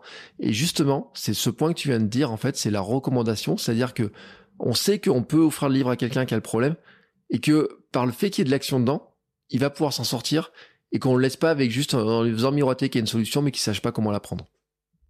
Ouais, tout à fait. Bah, écoute, merci pour ton partage et ça me conforte encore plus dans dans ma vision de, de l'écriture d'un livre business et dans ma vision de l'entrepreneuriat euh, parce que c'est pas en rendant, d'après moi, c'est pas en rendant, euh, euh, enfin j'ai pas le contre-exemple, mais pour moi, l'idée, c'est de rendre autonome les Mm. personnes. Euh, c'est vraiment ça que je veux. Les personnes, que ce soit un lecteur, quelqu'un qui m'achète un produit ou un service en vidéo ou bien un accompagnement avec moi, c'est le rendre autonome parce que c'est pour moi le, le, plus beau cadeau qu'on peut qu'on peut me faire c'est euh, ok je m'en suis sorti euh, mais moi j'ai juste été un catalyseur et et la personne ok elle continue sa vie quoi Mm. c'est Ouais. Alors, j'ai trouvé, c'est Stephen Pressfield, l'auteur de The War of Art. Et j'ai retrouvé le chiffre, tiens, tu vois. C'est, c'est là où je vois que mes notes, elles sont, elles sont assez, euh, elles sont assez pas mal. Euh, le livre d'Hemingway, il y a eu 250 euh, commentaires sur Amazon. Et le livre de Stephen Pressfield en est à 10 000. Pour te montrer le, la différence d'impact. Euh, et donc, on peut imaginer qu'un livre qui fait 10 000, forcément, euh, en tant que chiffre d'affaires, royalties, euh, messages passés, euh, clients attirés, même si Stephen Pressfield, je crois que c'est pas pour attirer des clients, c'était plutôt pour partager, mais sur l'impact du monde, parce qu'on revient sur impacter, euh, il vaut mieux avoir un livre qui, est, euh, qui a 10 000 commentaires qu'un livre qui en a 250, même s'il raconte la même chose, au final, euh, Ouais, il y en a un qui a juste rempli sa mission mieux que l'autre par rapport à ce qu'on disait depuis le départ, c'est impacter.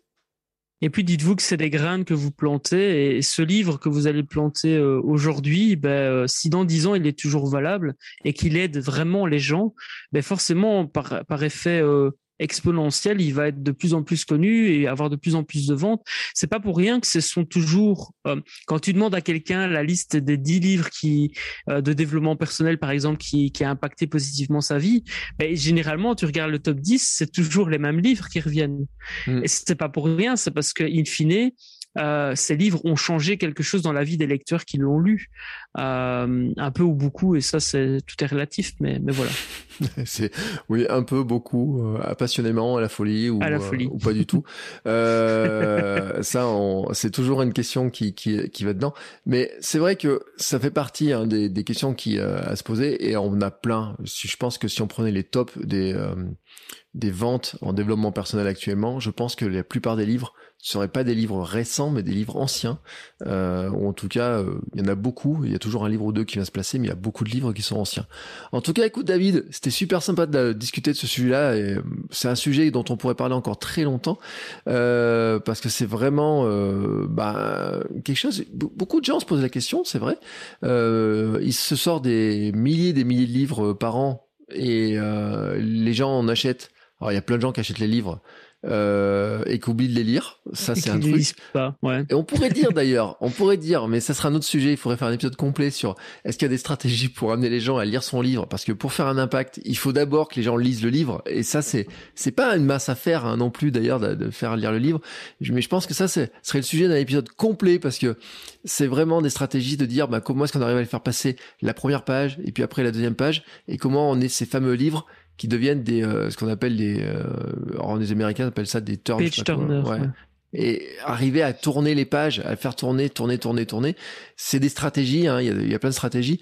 Et puis euh, il y a tout un marketing de cette création de livres aussi qui existe avec plein de gens qui donnent des conseils, des, des, des, des choses, Mm. mais beaucoup sur la fiction et relativement peu sur la non-fiction. Et c'est pour ça que c'était intéressant parce que la plupart d'entre nous là ici, on est en train de se demander comment on va faire un bouquin de non-fiction euh, pour, pour partager, pour dire tiens j'ai du un peu de business à développer ou je voudrais faire des conférences, hein, ça peut être des stratégies, etc. Bien sûr. Et d'avoir un bouquin là-dedans, c'est pas mal. Surtout qu'en plus, le bouquin, il a un avantage, c'est que quand tu vas faire des conférences, à la fin, tu peux venir avec ton petit euh, carton. signé en vendre à la sortie. Euh, et ça je l'ai vu. Je l'ai vu tellement de fois sur des conférences où l'auteur il, euh, il vendait euh, s'il est bon en conférence il peut vendre son livre à une bonne partie de la salle. Et ceux Bien qui l'ont pas euh, qui l'avaient déjà acheté le feront signer à ce moment-là. Ça fait partie aussi de l'impact. En tout cas David Merci beaucoup. Euh, Avec plaisir. moi, je te dis, je te réserve un bouquin euh, de ton édition, de ton prochain bouquin là, euh, parce que je me sens tellement concerné. J'ai l'impression que tu es en train de l'écrire pour moi. Ça me, ça me fout un peu les chocottes hein, cette histoire-là. Euh, mais bon, tu as dit ça, c'est quand? 2022 Ouais, euh, je l'écris ici au mois de novembre. La structure 333 est déjà prête. Et Mm. euh, donc, il n'y a plus qu'à l'écrire et je profite du, du NaNoWriMo 2022 pour, euh, 2021 pardon, pour le sortir et il sortira en 2000, euh, 2023 un normalement, puisque ce sera, c'est vraiment écriture, publication, promotion. Par contre, mon donc mon livre Mets du bonheur dans ton business va sortir en maison d'édition, aux éditions G Réseau, mmh. et ce sera là en mars 2022. Ça marche. Et donc, si on veut ton livre publié pour impacter, c'est publié-impacter.com oui, publier-impacter.com ou publier pour impacter.com. Vous mettez ces mots-clés là. Euh, j'ai tous les noms de domaine a priori. Donc... Euh. Ouais. Et puis moi, je mets tous les liens euh, quelque part dans la description de l'épisode. Je mettrai tous les liens euh, pour qu'on retrouve tout ça. Euh, en tout cas, merci beaucoup David. Je te souhaite une belle continuation, une belle écriture. Euh, moi, je vais, j'ai pas tout à fait fini de, de lire ton livre. je, je m'inspire, je prends des bouts de trucs, etc. Mais je suis vraiment là sur cette histoire de de, de structure qu'il faut que j'arrive à, à, me poser. Surtout que moi j'ai deux projets, euh, je marche sur deux jambes, il faut que j'arrive à essayer de, de, cumuler les deux. Donc savez, mes, mes interrogations du moment, en tout cas, sont là-dessus. Et merci beaucoup en tout cas d'en avoir discuté. Ça m'a donné des pistes, tu vois, ça m'a donné des pistes. Et je suis sûr qu'à nos auditeurs, ça a donné plein de pistes aussi de réflexion et euh, qui seront curieux de, de, pousser un petit peu plus loin.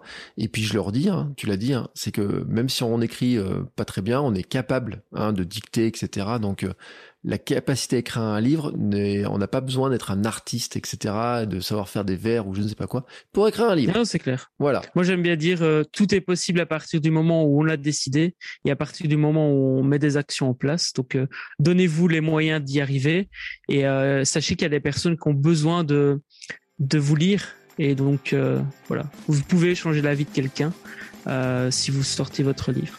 Et ben voilà, et ben écoute, c'est une parfaite conclusion, je la mettrai même en titre de l'épisode. Euh, je te remercie David, et puis nous on se retrouve la semaine prochaine pour un nouvel épisode, euh, dans lequel on parlera probablement aussi de toutes ces questions-là, de comment est-ce qu'on arrive à publier, à se faire connaître, etc. Ciao ciao les créateurs Salut